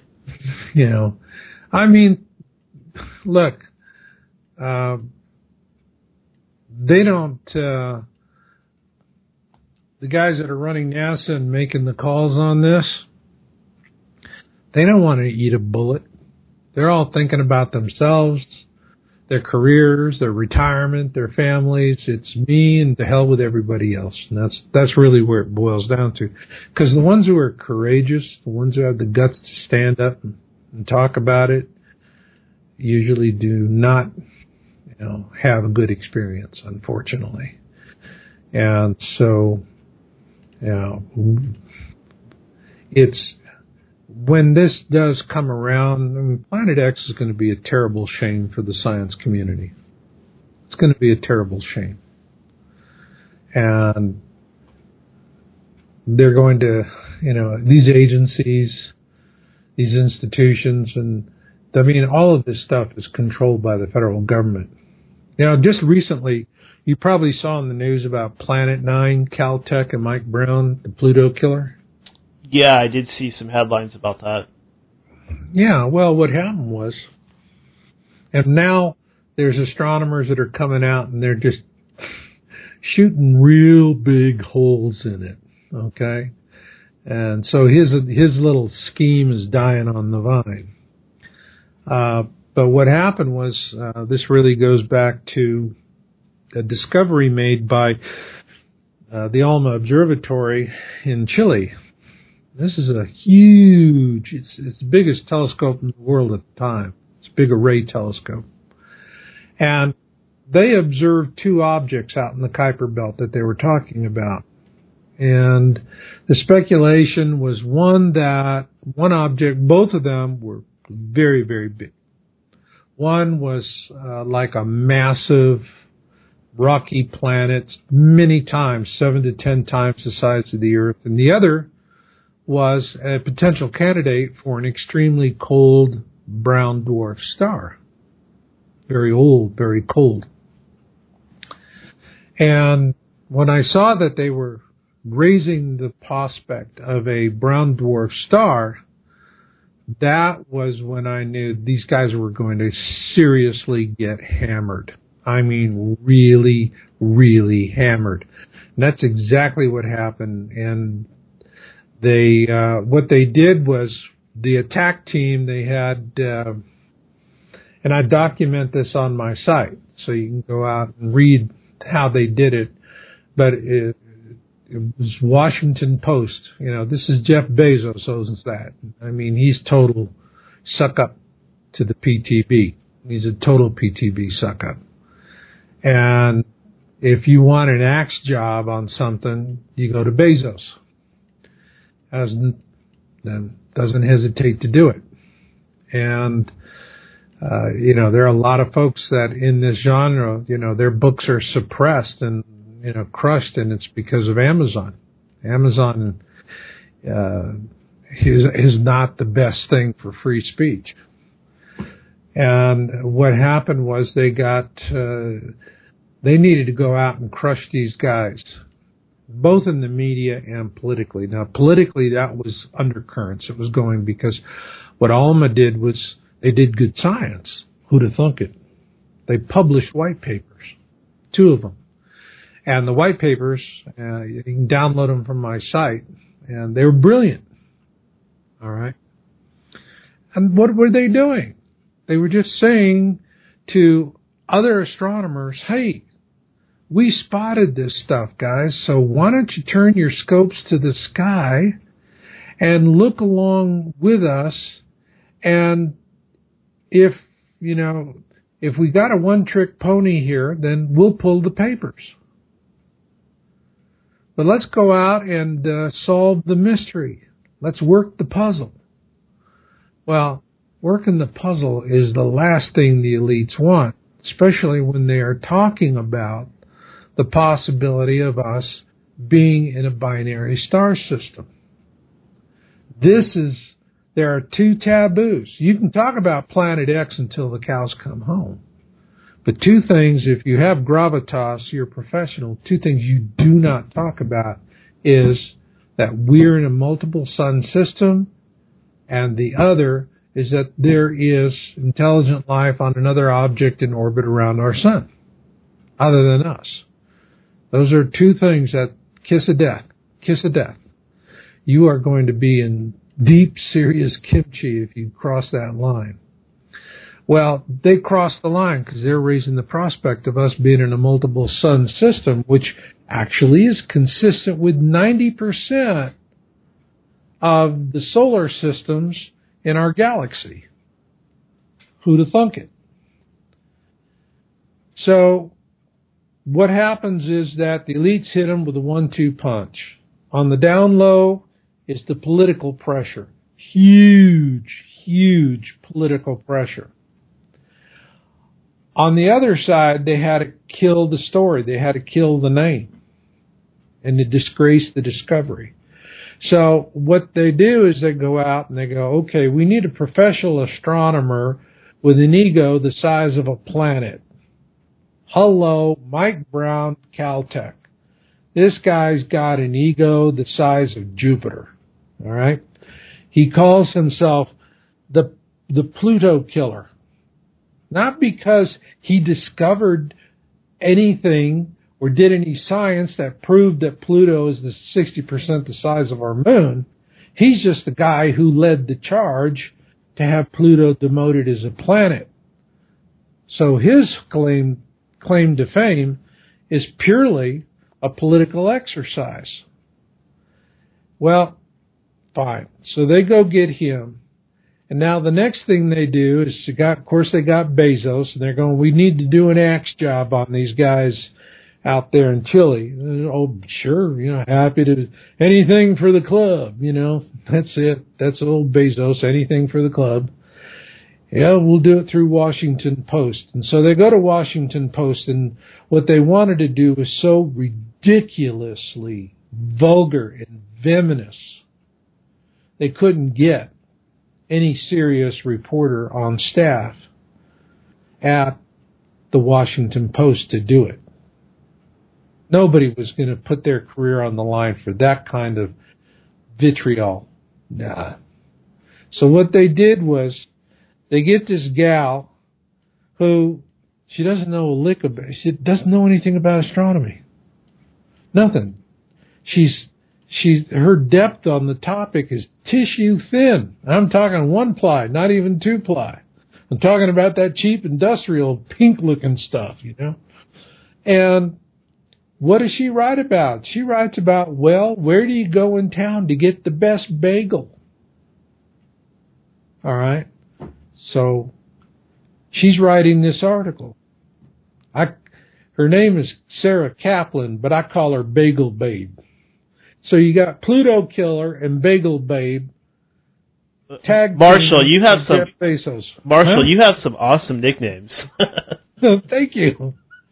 And so here's Bagel Babe, and what you read the article, and it is a character assassination of the first order. I mean, it was, it was just sick. It was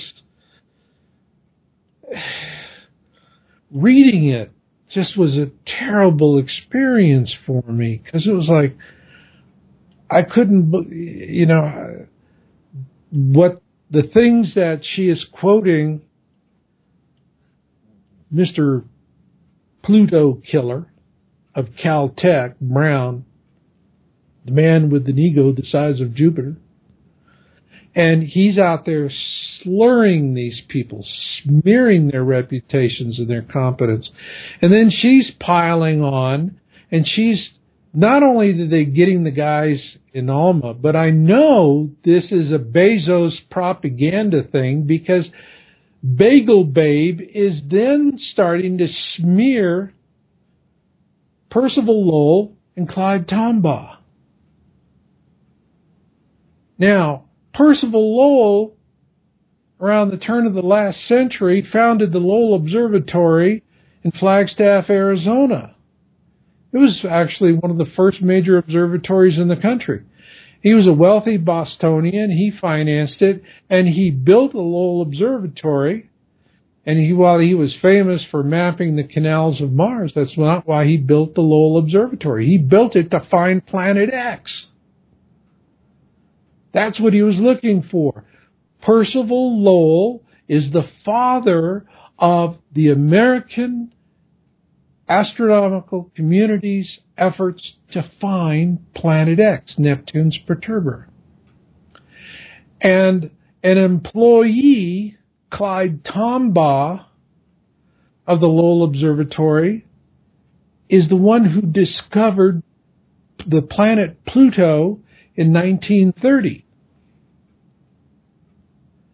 Now, these men, long gone and dead, and Bagel Babe is just smearing them and ridiculing them viciously. You know? I mean, it's like Bagel Babe and the whole propaganda schmear. You want it with lox or you want it without. You know? You could just see her slapping it on the bagels. and it was disgusting. But they did that. Now, meanwhile, what are they doing? In the background is the political pressure. And guess what happens? The observatory is forced to retract the papers. Not at the speed of science, mind you, but at the speed of politics. And, you know, so it was just a disgusting shutdown. So what happens? Mike Brown and Bagel Babe win, plus all the other machinations going on. But they created a vacuum. And if you're going to control the narrative, you just don't kill the message maker and let it go at that. The message can resurface. You've got to replace the message with a new narrative. So then all of a sudden comes out this huge discovery that there's Planet Nine. Okay? And that's how the Planet Nine comes into the story. And, I mean, not literally, it, and you could tell it was something that they slapped together. I mean, I could just sit there and say, uh, well, uh, you know, uh, you got something out there we can control the negative narrative with. You got an idea, got a theory, we can do something with it. Yeah, we got this old thing. It's half cooked, half baked. It's been on the shelf for a long time. We'll just dust it off, dress it up a little bit, and we'll ship it out there. And so that was then all this hullabaloo that we see on Planet Nine is just a crock it's just a total, utter crock. I mean, the work was so shoddy and defective that literally, within a few weeks after they put it out there, Italian astronomers came back and said, half of the sky, your planet nine is not even going to exist in half of the sky that you say it could be there as well. So, what does that show? There's no peer review process. There's no discipline, no nothing. It's just, that's it. Blow it out there. All right. Now there's, and I think that, you know, for astronomers, seeing this vulgar treatment of these honest, decent, hardworking guys who are trying to do good service, to do good science in Chile, I think that really got under a lot of folks' skin. And now you're starting to see more articles come out by professional astronomers who are just blowing big holes in Planet Nine. And now we supposedly have a Planet 10 that's been discovered by astronomers in Arizona. So, uh, this is the way it's, you know, this is the way it's all played out, but it's controlled the narrative. Do you suppose that this applies towards other things too, such as free energy or anti gravity technology? There's always, I mean, there's control over all of this stuff. And there are, over the years, I've done a lot of, lot of work on following uh, what what people call free energy. All right, I call it zero point energy, and because there's no such a thing as a perpetual energy machine. All right. But you have zero point energy, and there was uh, I followed this group, and they were in Australia. They were called Lutec. The company has been acquired by a Japanese company, and now they're selling I don't know window shades or something. Uh, but they got buried. But they actually developed a working zero point energy generator, and it and this was quite a few people were coming out with this about 10 years ago, and they killed all of it. Now, what is zero point energy? Zero point energy, it's really a simple concept.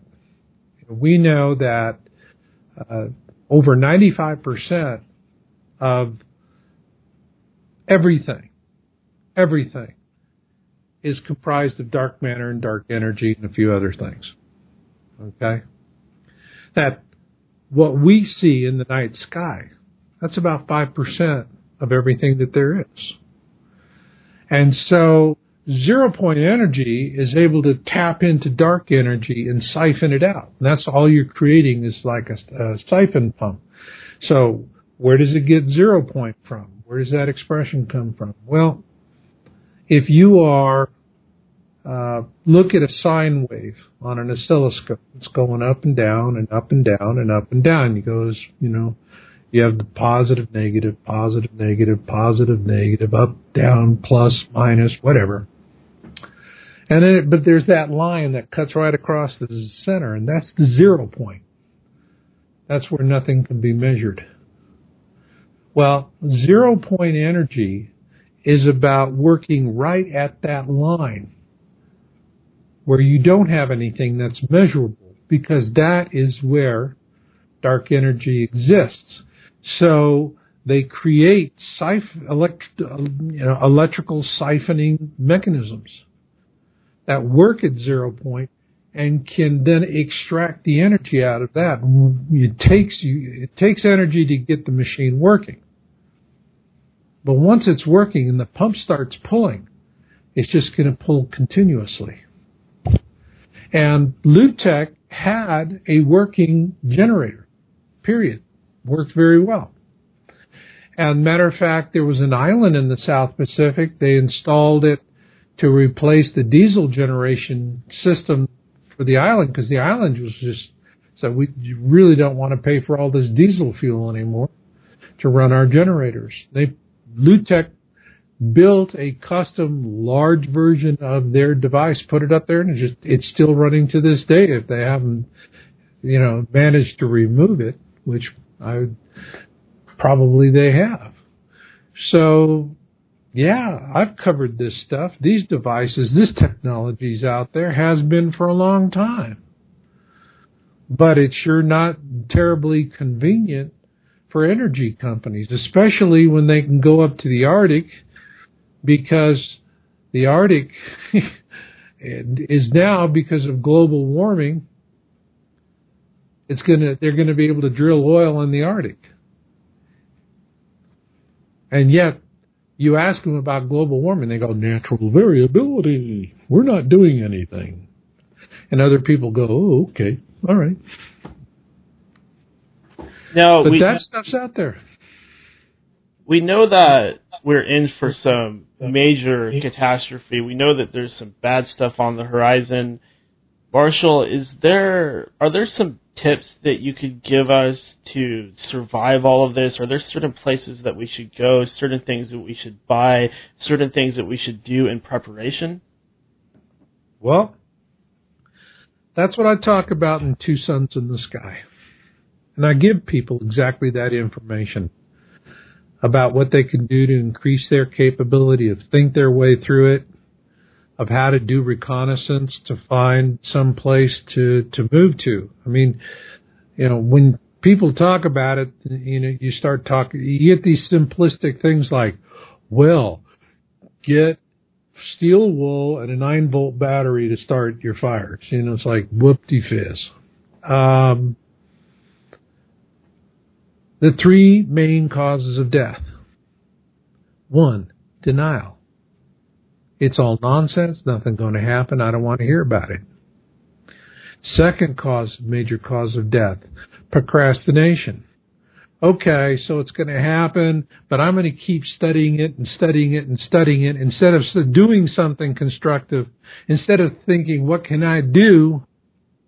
I'm going to sit there and watch all the YouTube videos I can with salacious titles. I mean, it's like, go to YouTube and search on Planet X and best. Planet X best. You put that search string in there. And you see all of this, you know, now we got jokers out there who are selling Planet X like laundry soap. It's sickening.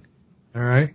And people are going for these salacious headlines. It's sickening because it's feeding the procrastination.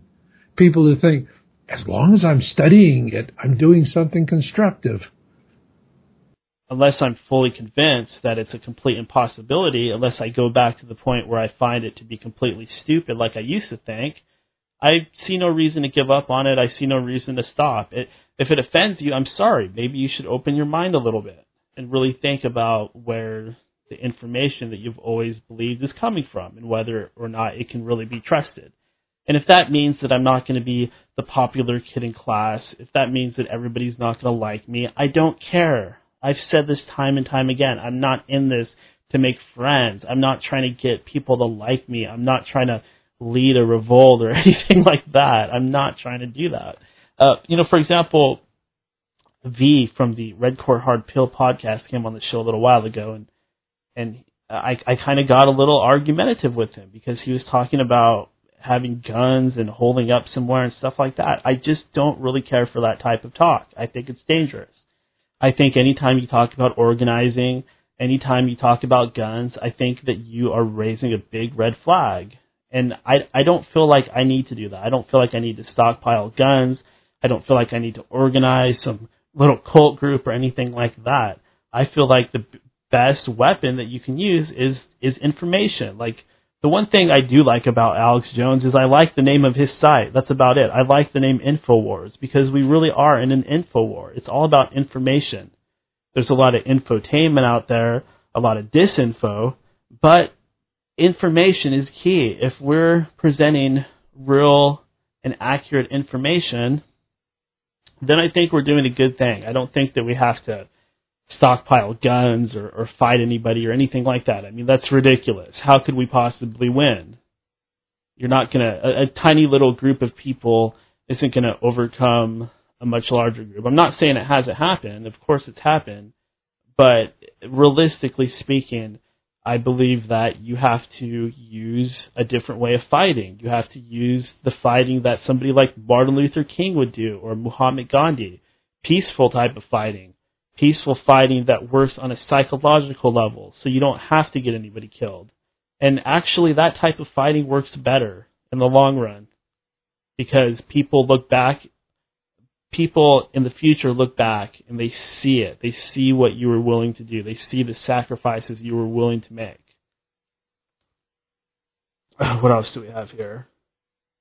Have you noticed that there's a lot of talk of like faith based. You hear that word faith based a lot on this program recently. are we are we morphing into a faith faith based program? no, don't worry. We're not going to do anything like that. I, I just think it's funny that that word keeps popping up on the program. Is that some sort of odd bit of synchronicity there? A little bit of magic? Who's to say? Um, I do want to talk about gang stalking a little bit. I might have mentioned this already, but if anybody out there feels like they're being gang stalked, harassed, or anything like that, you can use this program. I want you to contact me and let me know what's going on.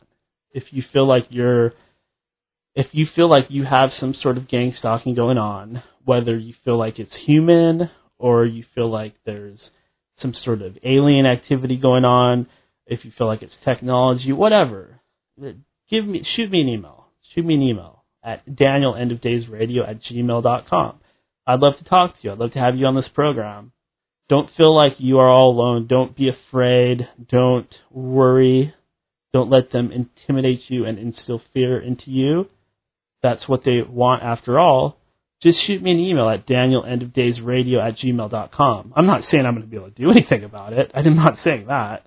I'm not going to be able to stop it for you, but I can certainly talk to you about it. Maybe provide some tips here and there.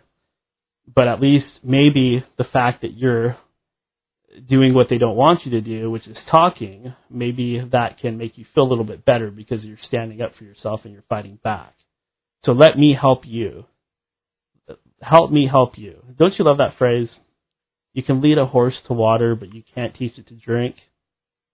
Or you can buy a man a fish, but if you teach him to fish, you fed him for life. I love those sayings. And, and what we really need to all do is we need to go out there and become fishers of men right? We need to take this information and we need to seed it and we need to propagate it. One innocent lost sheep at a time. If you see a sheep out there that's wandering on its own, go up go up there and grab it. Grab that sheep and shave off its wool. Do it. Um I have some other topics that I want to cover but I don't want to go super long. We've got another show just this Saturday, so I'm going to go ahead and save some of this stuff. But to give you an idea of the schedule, uh, this Saturday night, we're back on Saturday night finally. Thank God. It's going to be nice to do a show on a Saturday night again. We'll be talking to the legendary Wolfman Mike from the Monster Castle Paranormal podcast. That is the guy, Wolfman Mike is the guy behind the Flat Earth song flat earth heads, you know, flat earth heads, you know that they lied to us. It's it's so irritatingly catchy. I just can't get enough of it. I played it on the last show, so if you haven't heard it yet, if you haven't heard that last show, go back and listen to the flat earth. Oh, somebody's calling. Somebody's calling. about to get off air. Let's see here. Hello. Hello. Hey there, buddy. What's going on, Daniel? Not much. Haven't talked to you in a while. Oh shit, I'm so busy. But listening to the show, love your theme song. Yeah. Yeah, in fact, uh, Todd here, he had a little bit to do with that theme song, didn't he? Oh yeah, it was so fun. Br- brought to you by Todd the Bod. Hell yeah, love that. I appreciate the uh, the opportunity to do that for you, Daniel. Yeah, like I was saying, I you almost sound a little bit like a like a modern day Ozzy Osbourne, just a little bit. Yeah, I like to, um, you know, I have my own style for sure. Not everybody uh, likes it, but uh, I love it, and so. uh, yeah, I, I think all it's. I, I think it's great because it kind of has that retro feel, and it really matches the show. It, it kind of tells a story. If you listen closely, all you people out there, if you listen closely, there's some little Easter eggs hidden in there. So so check that out when you have the time. Listen closely to that intro. Yeah, yeah, totally. Not to mention all your past shows. Dang. Um, Marshall uh, Matt Masters is just incredible, incredible um, guest to have on there. Love the show.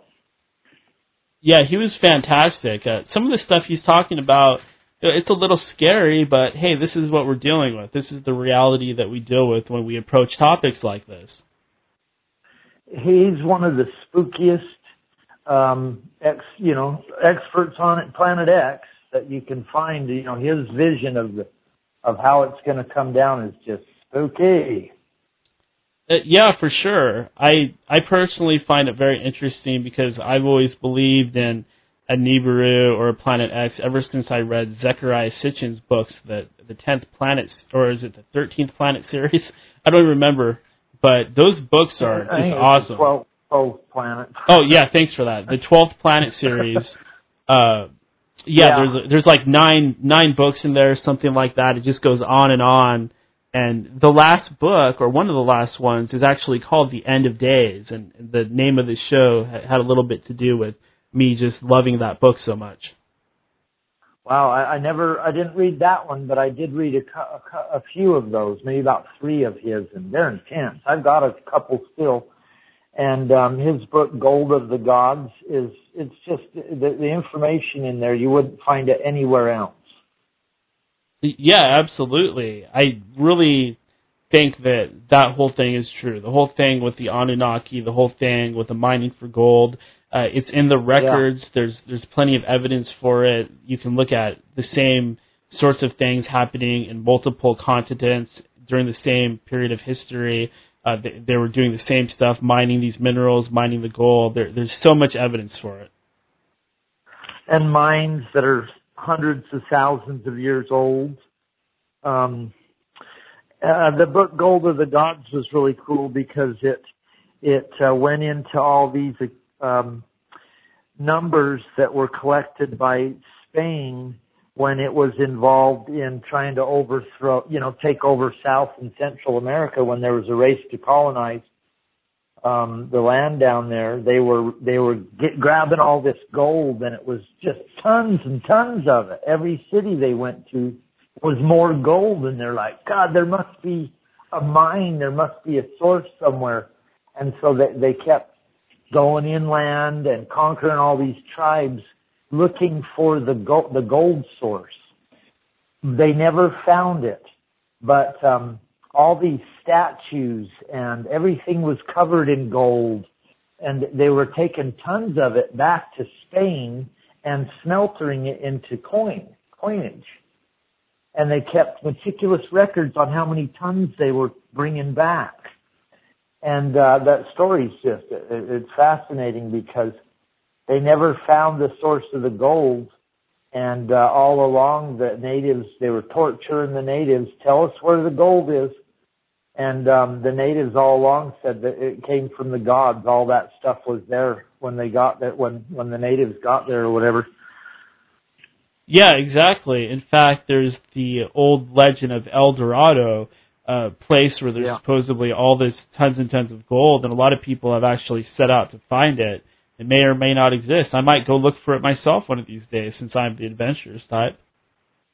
Oh, totally. Utah's got some lost, uh, you know, supposedly some people found a bunch of gold and hid it.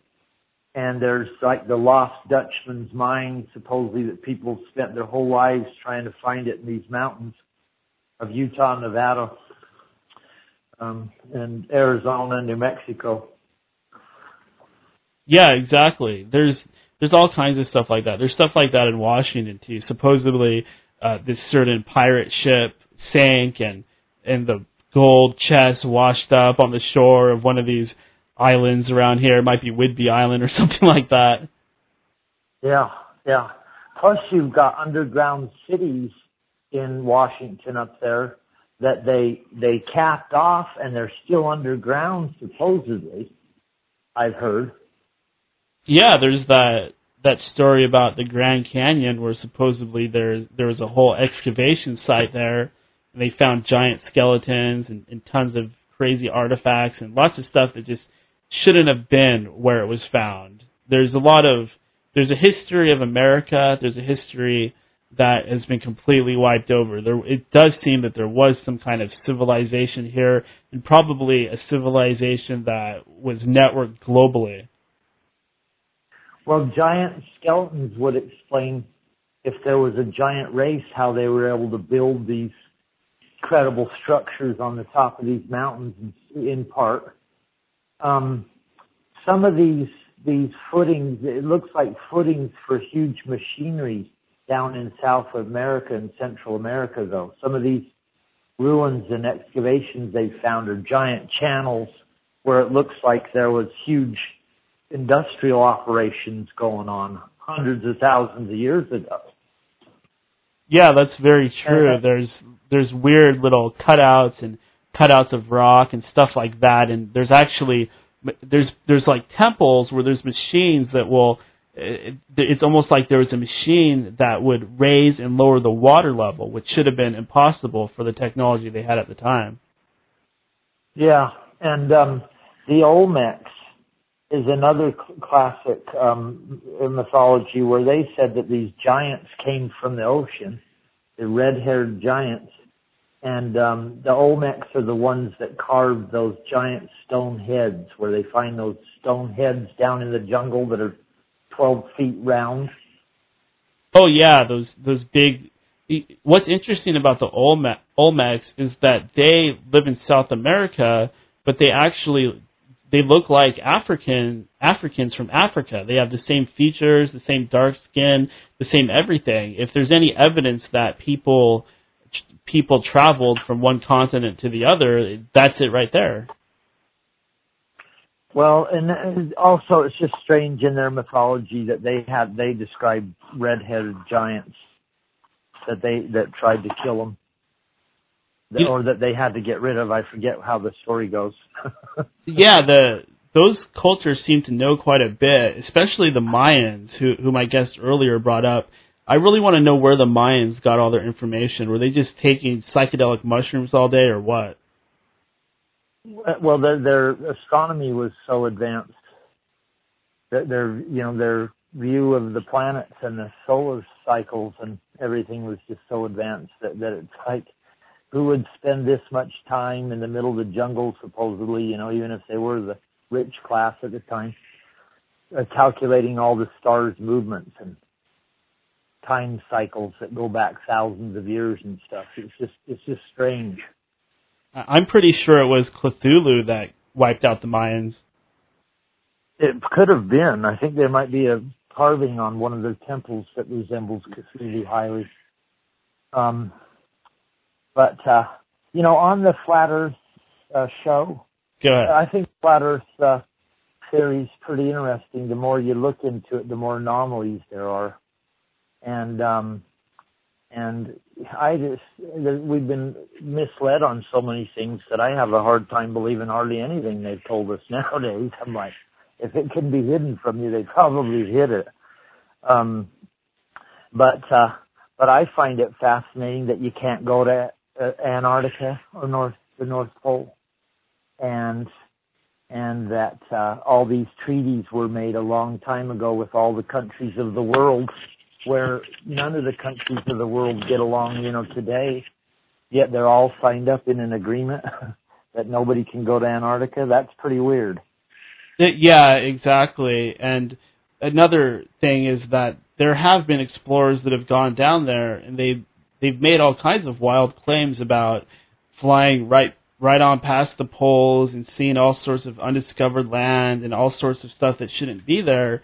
And some people think that maybe they went inside of the hollow earth, but if you actually look at what they're saying, it seems like they just sort of kept flying and kept going and there there wasn't an end. They just kept going into a whole new territory. It, it seems more like that based on what they actually wrote down. But it's very strange, though. Very strange. And like he was discussing, Charles Lindbergh, you know, having all the problems with his family and the baby getting kidnapped and being one of the ones that was kind of a proponent of that there was something going on, a, hollow earth or something going on. Um, so that you know, I keep my mind open just because some of the stuff that he talks about, they're, they're anomalies. You, you can't find a. I talked to Al about this the other day, and he's telling me that he he doesn't believe there's a flat Earth because he's been up in a plane and seen the curvature of the Earth. and uh, I told him, well, I've been up in a plane and I didn't see the Earth curved when I was looking out the window or whatever. Todd, if if I die, I want you to find my yeah. body. I want you to find my body and I want you to take yeah. it to the steps of the White House and throw it on the steps of the White House, and and then I want you to tell Donald Trump this guy died for freedom. There you go, and I'll collect a little bit of that black goo that's oozing out of your pores, and uh, have it analyzed. Yeah. It is um, it is a little scary though when you think about it because there's so many of these people that disappear. There's William Cooper, Phil oh, yeah. Schneider, Max yeah. Spiers. Karla Turner, all of these people have been looking into flat, or not flat Earth, but Planet X. I, I, I, I don't think they've killed any flat Earthers yet. Who knows? Yeah, it might be um, the Wolfman, which is Flat Earth Denial song. yeah, they're looking at the Flat Earthers. oh, I'm just kidding. They're going to take um, him out for that stupid song. I love that Flat Earth song, though, especially the acoustic version. Well, he's coming on. Version. Yeah, he's coming on Saturday night and he's going to sing the acoustic version. I already talked to him about it. He's going to bring his guitar. It's on. Oh, nice, nice. maybe we can get Al to uh, call in and play his guitar. You know. yeah, we can all play together. yeah, I can sing. We'll Skype. No. but hey, Todd, what do you think about what do you think about all these people on YouTube that are just kind of making goofy videos about ghosts and giants and sea serpents and stuff like that? And then when you click on the video, you find that it's not even anything close and it's just some made up bullcrap. What do you think of that? I think it's pretty sad and I, I really spend most of my time looking into what, what is, you know, semi-provable, as close to the proof as you can get in this field. And I think it's sad when people muddy the waters with all that uh, garbage and, um, and that it, that it hurts the cause to try to find the truth and uh, there's a lot of strange truths that would help people if they woke up to it. And it just muddies the waters and discredits people that are the whole field kind of. So I think it's part government, you know, probably involved in most of it. They probably put out most of it. Uh, yeah, I, I don't doubt that at all. I don't doubt that at all. And I think one of the problems is it seems like the cost of living is going up more and more and in, instead where a person was able to afford like a three bedroom house, two cars, three kids, and a dog, instead of being able to afford that, now all they can afford is a little apartment or something, and everybody has to supplement their income nowadays. Yeah, slowly but surely, and I'll tell you what part of caused this is our tax dollars are going to police the whole world, and we've built this gigantic military industrial space prison system, right? And um, all our tax dollars are going to sustain this monstrosity. And so that's why there's less and less money um, to go around because they do their sleight of hand with the Federal Reserve System where they suck in a little bit of the money, let a little money out, give it to who they want and their friends, and then, you know, close it off for this part of the economy. God, over a, a slow period of time, they've let it, they've made it evaporate so that, like you said, two people have to, God, the whole house has to work if you have older teenagers now. Um, it's horrible. Yeah, exactly. they're just squeezing us out. They're just squeezing all the, what, what, what it is is we have this great industrial nation where they, they it was free and it created all this fantastic wealth and all this prosperity and they put a cap on all that and then they started regulating all of it and controlling the economy and the system they don't let anybody just come out with whatever they want that would improve the world unless they can get in front of it and make the money off it you know what I mean, Daniel? They're into yeah. monopolies. And yeah. In fact, Todd, let me ask you a question uh, Donald Trump said he was going to fix a lot of this stuff. Uh, what do you think? Honestly, how do you feel about how he's done so far? I think that it's you know, God, I'm I'm suspicious. I told you, even though I'm with Trump, I'm suspicious of everybody, suspicious of him coming out the gate. But he was the only one voicing what needed to be said and shaking this thing up. And so I I think uh, God, he's surrounded by the deep state. These people that have been in there for decades that are in the in- intelligence establishment. They run all the news. They run the press. They, um, and and they're playing playing it. They're not going to let him come in and just change things. But he's done a lot of positive things, like getting us out of the the climate agreement, which was going to give $600 trillion to these guys out of the United States pocket over the next decade. I mean, that's saved us, Daniel, to a degree. They literally have, they've turned us into a service economy to where the, all the jobs are fast food for the kids, right? yeah. it's horrible. And they do a horrible job at it too. God, yeah, and then they don't make enough, enough money for it to be worth doing a good job. So yeah, it's this vicious downward spiral. Yeah, I, hopefully things will change. Uh, by all accounts, it looks like they're not going to change, but hopefully they will. Or we might well, have to I move think to a lot of people are waking up. and they are resisting as best they can. But I think that the system itself knows that, and they may, may be, you know, through Alex Jones, be making an effort to siphon all the community over there that would try to save the world, right? So you can control it a little bit and run it, know who's in it. If they've got AI systems tapped into all of our areas of our society, then they're already pr- playing us like a video game to a certain degree, Daniel. Yeah, I was just thinking about that the other day, the whole Alex Jones thing, where you know you get into the Infowars stuff. You know, you might might get some kind of hint that there could be some kind of conspiracy going on, so you get into the Alex Jones stuff, and and then you hear about him sneaking into Bohemian Grove, which which should literally be impossible considering that you know, considering what it is and how well it should be guarded, and, and the fact that he was able to just release this footage and he claims that he himself was personally there, it's it's really bizarre because you could be somebody that's into this conspiracy stuff, then you get into Jones, you sign up for Infowars, you become part of his team, so to speak, and now his whole organization it's it's morphed. One of my past guests brought this up, but it's morphed into a right wing political organization. It's it's almost like everything came full circle. You start off as you know believing in conspiracies, and you go off off the edge, and then he brings you right back into the Republican Party.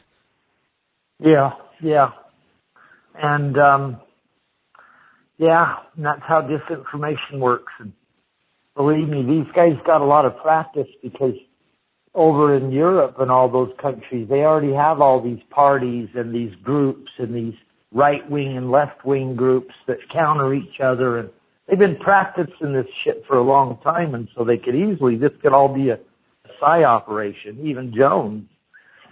Um yeah, yeah, exactly. The first his popularity is the first thing that makes you go, huh. He's on with Megyn Kelly. He's on uh, Hillary Clinton saying his name. He's yeah, exactly. He's now That's he's now yeah he's a mainstream he's a mainstream guy now, and now he you know whether it's his handlers that are making him do it or whether it's just him and he wants to make more money. Now he just he really cares what people think. He wants to maintain the perception of being like this right wing Republican guy that's for the Constitution and for American freedom and stuff like that. Yeah, and see, I'm not I'm not like that. I'm into the far out shit. I like the real fringe stuff. I like the I like me some David Icke and stuff like that. I like yeah. to go way off the deep end. Give me some William Cooper, that sort of stuff, like way off the edge. I want to talk about aliens and spirits and things like that. I don't want to stay in the 3D level and be super obsessed with uh Goldman Sachs and things like that. Yeah, yeah.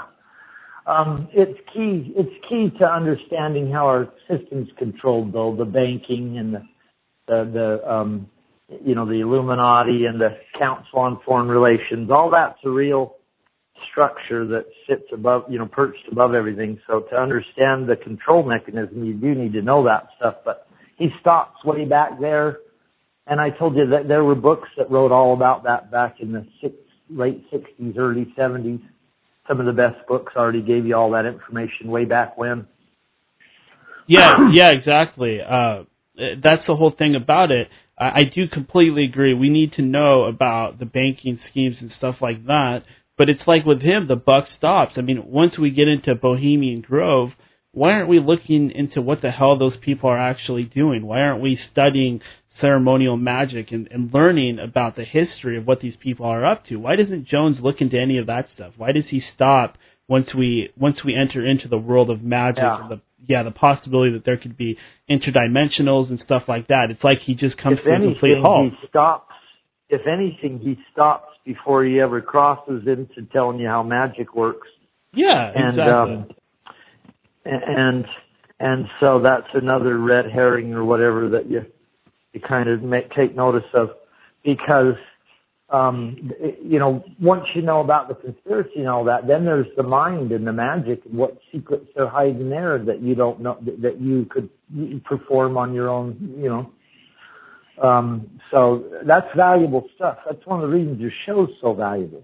I hope somebody out there that's being targeted calls in and, and or, or emails you or something, tells you your story you know, Richard Syrett does the conspiracy show out of Canada. You know, it's like Zoomer Radio. It's like David, uh, uh, uh George Noory's fill-in host. Oh yeah, Richard Syrett. Yeah, he's he's actually not that bad.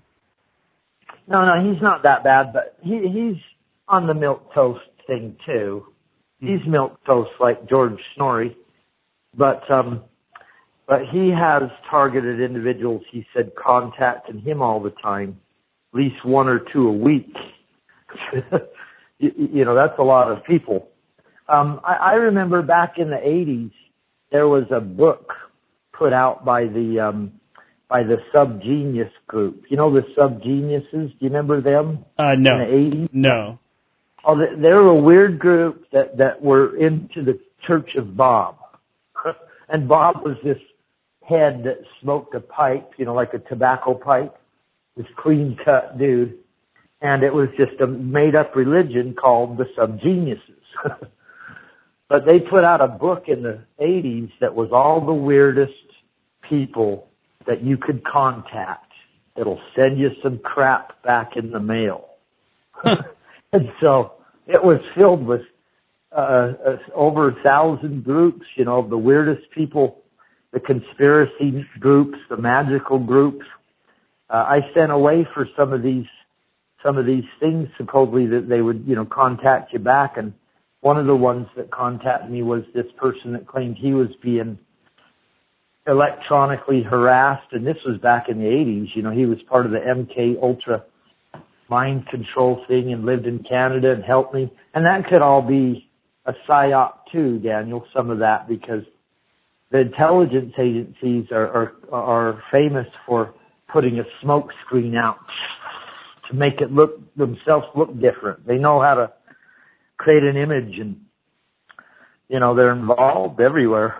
But yeah, definitely. It's it's it's like a form of marketing. It's controlling public perception. It's really not that hard once you have the authority to actually do it. Yeah, and so you can start. You can send people out. You know that were. Ah, I've been a MK Ultra victim in this, and start a following and, and guide people a certain way with the information, and um, that's all possible. That's all a possibility you know, in a lot of these cases. That's why that's it's good to teach people or tell people to be discerning when they're looking at this crap.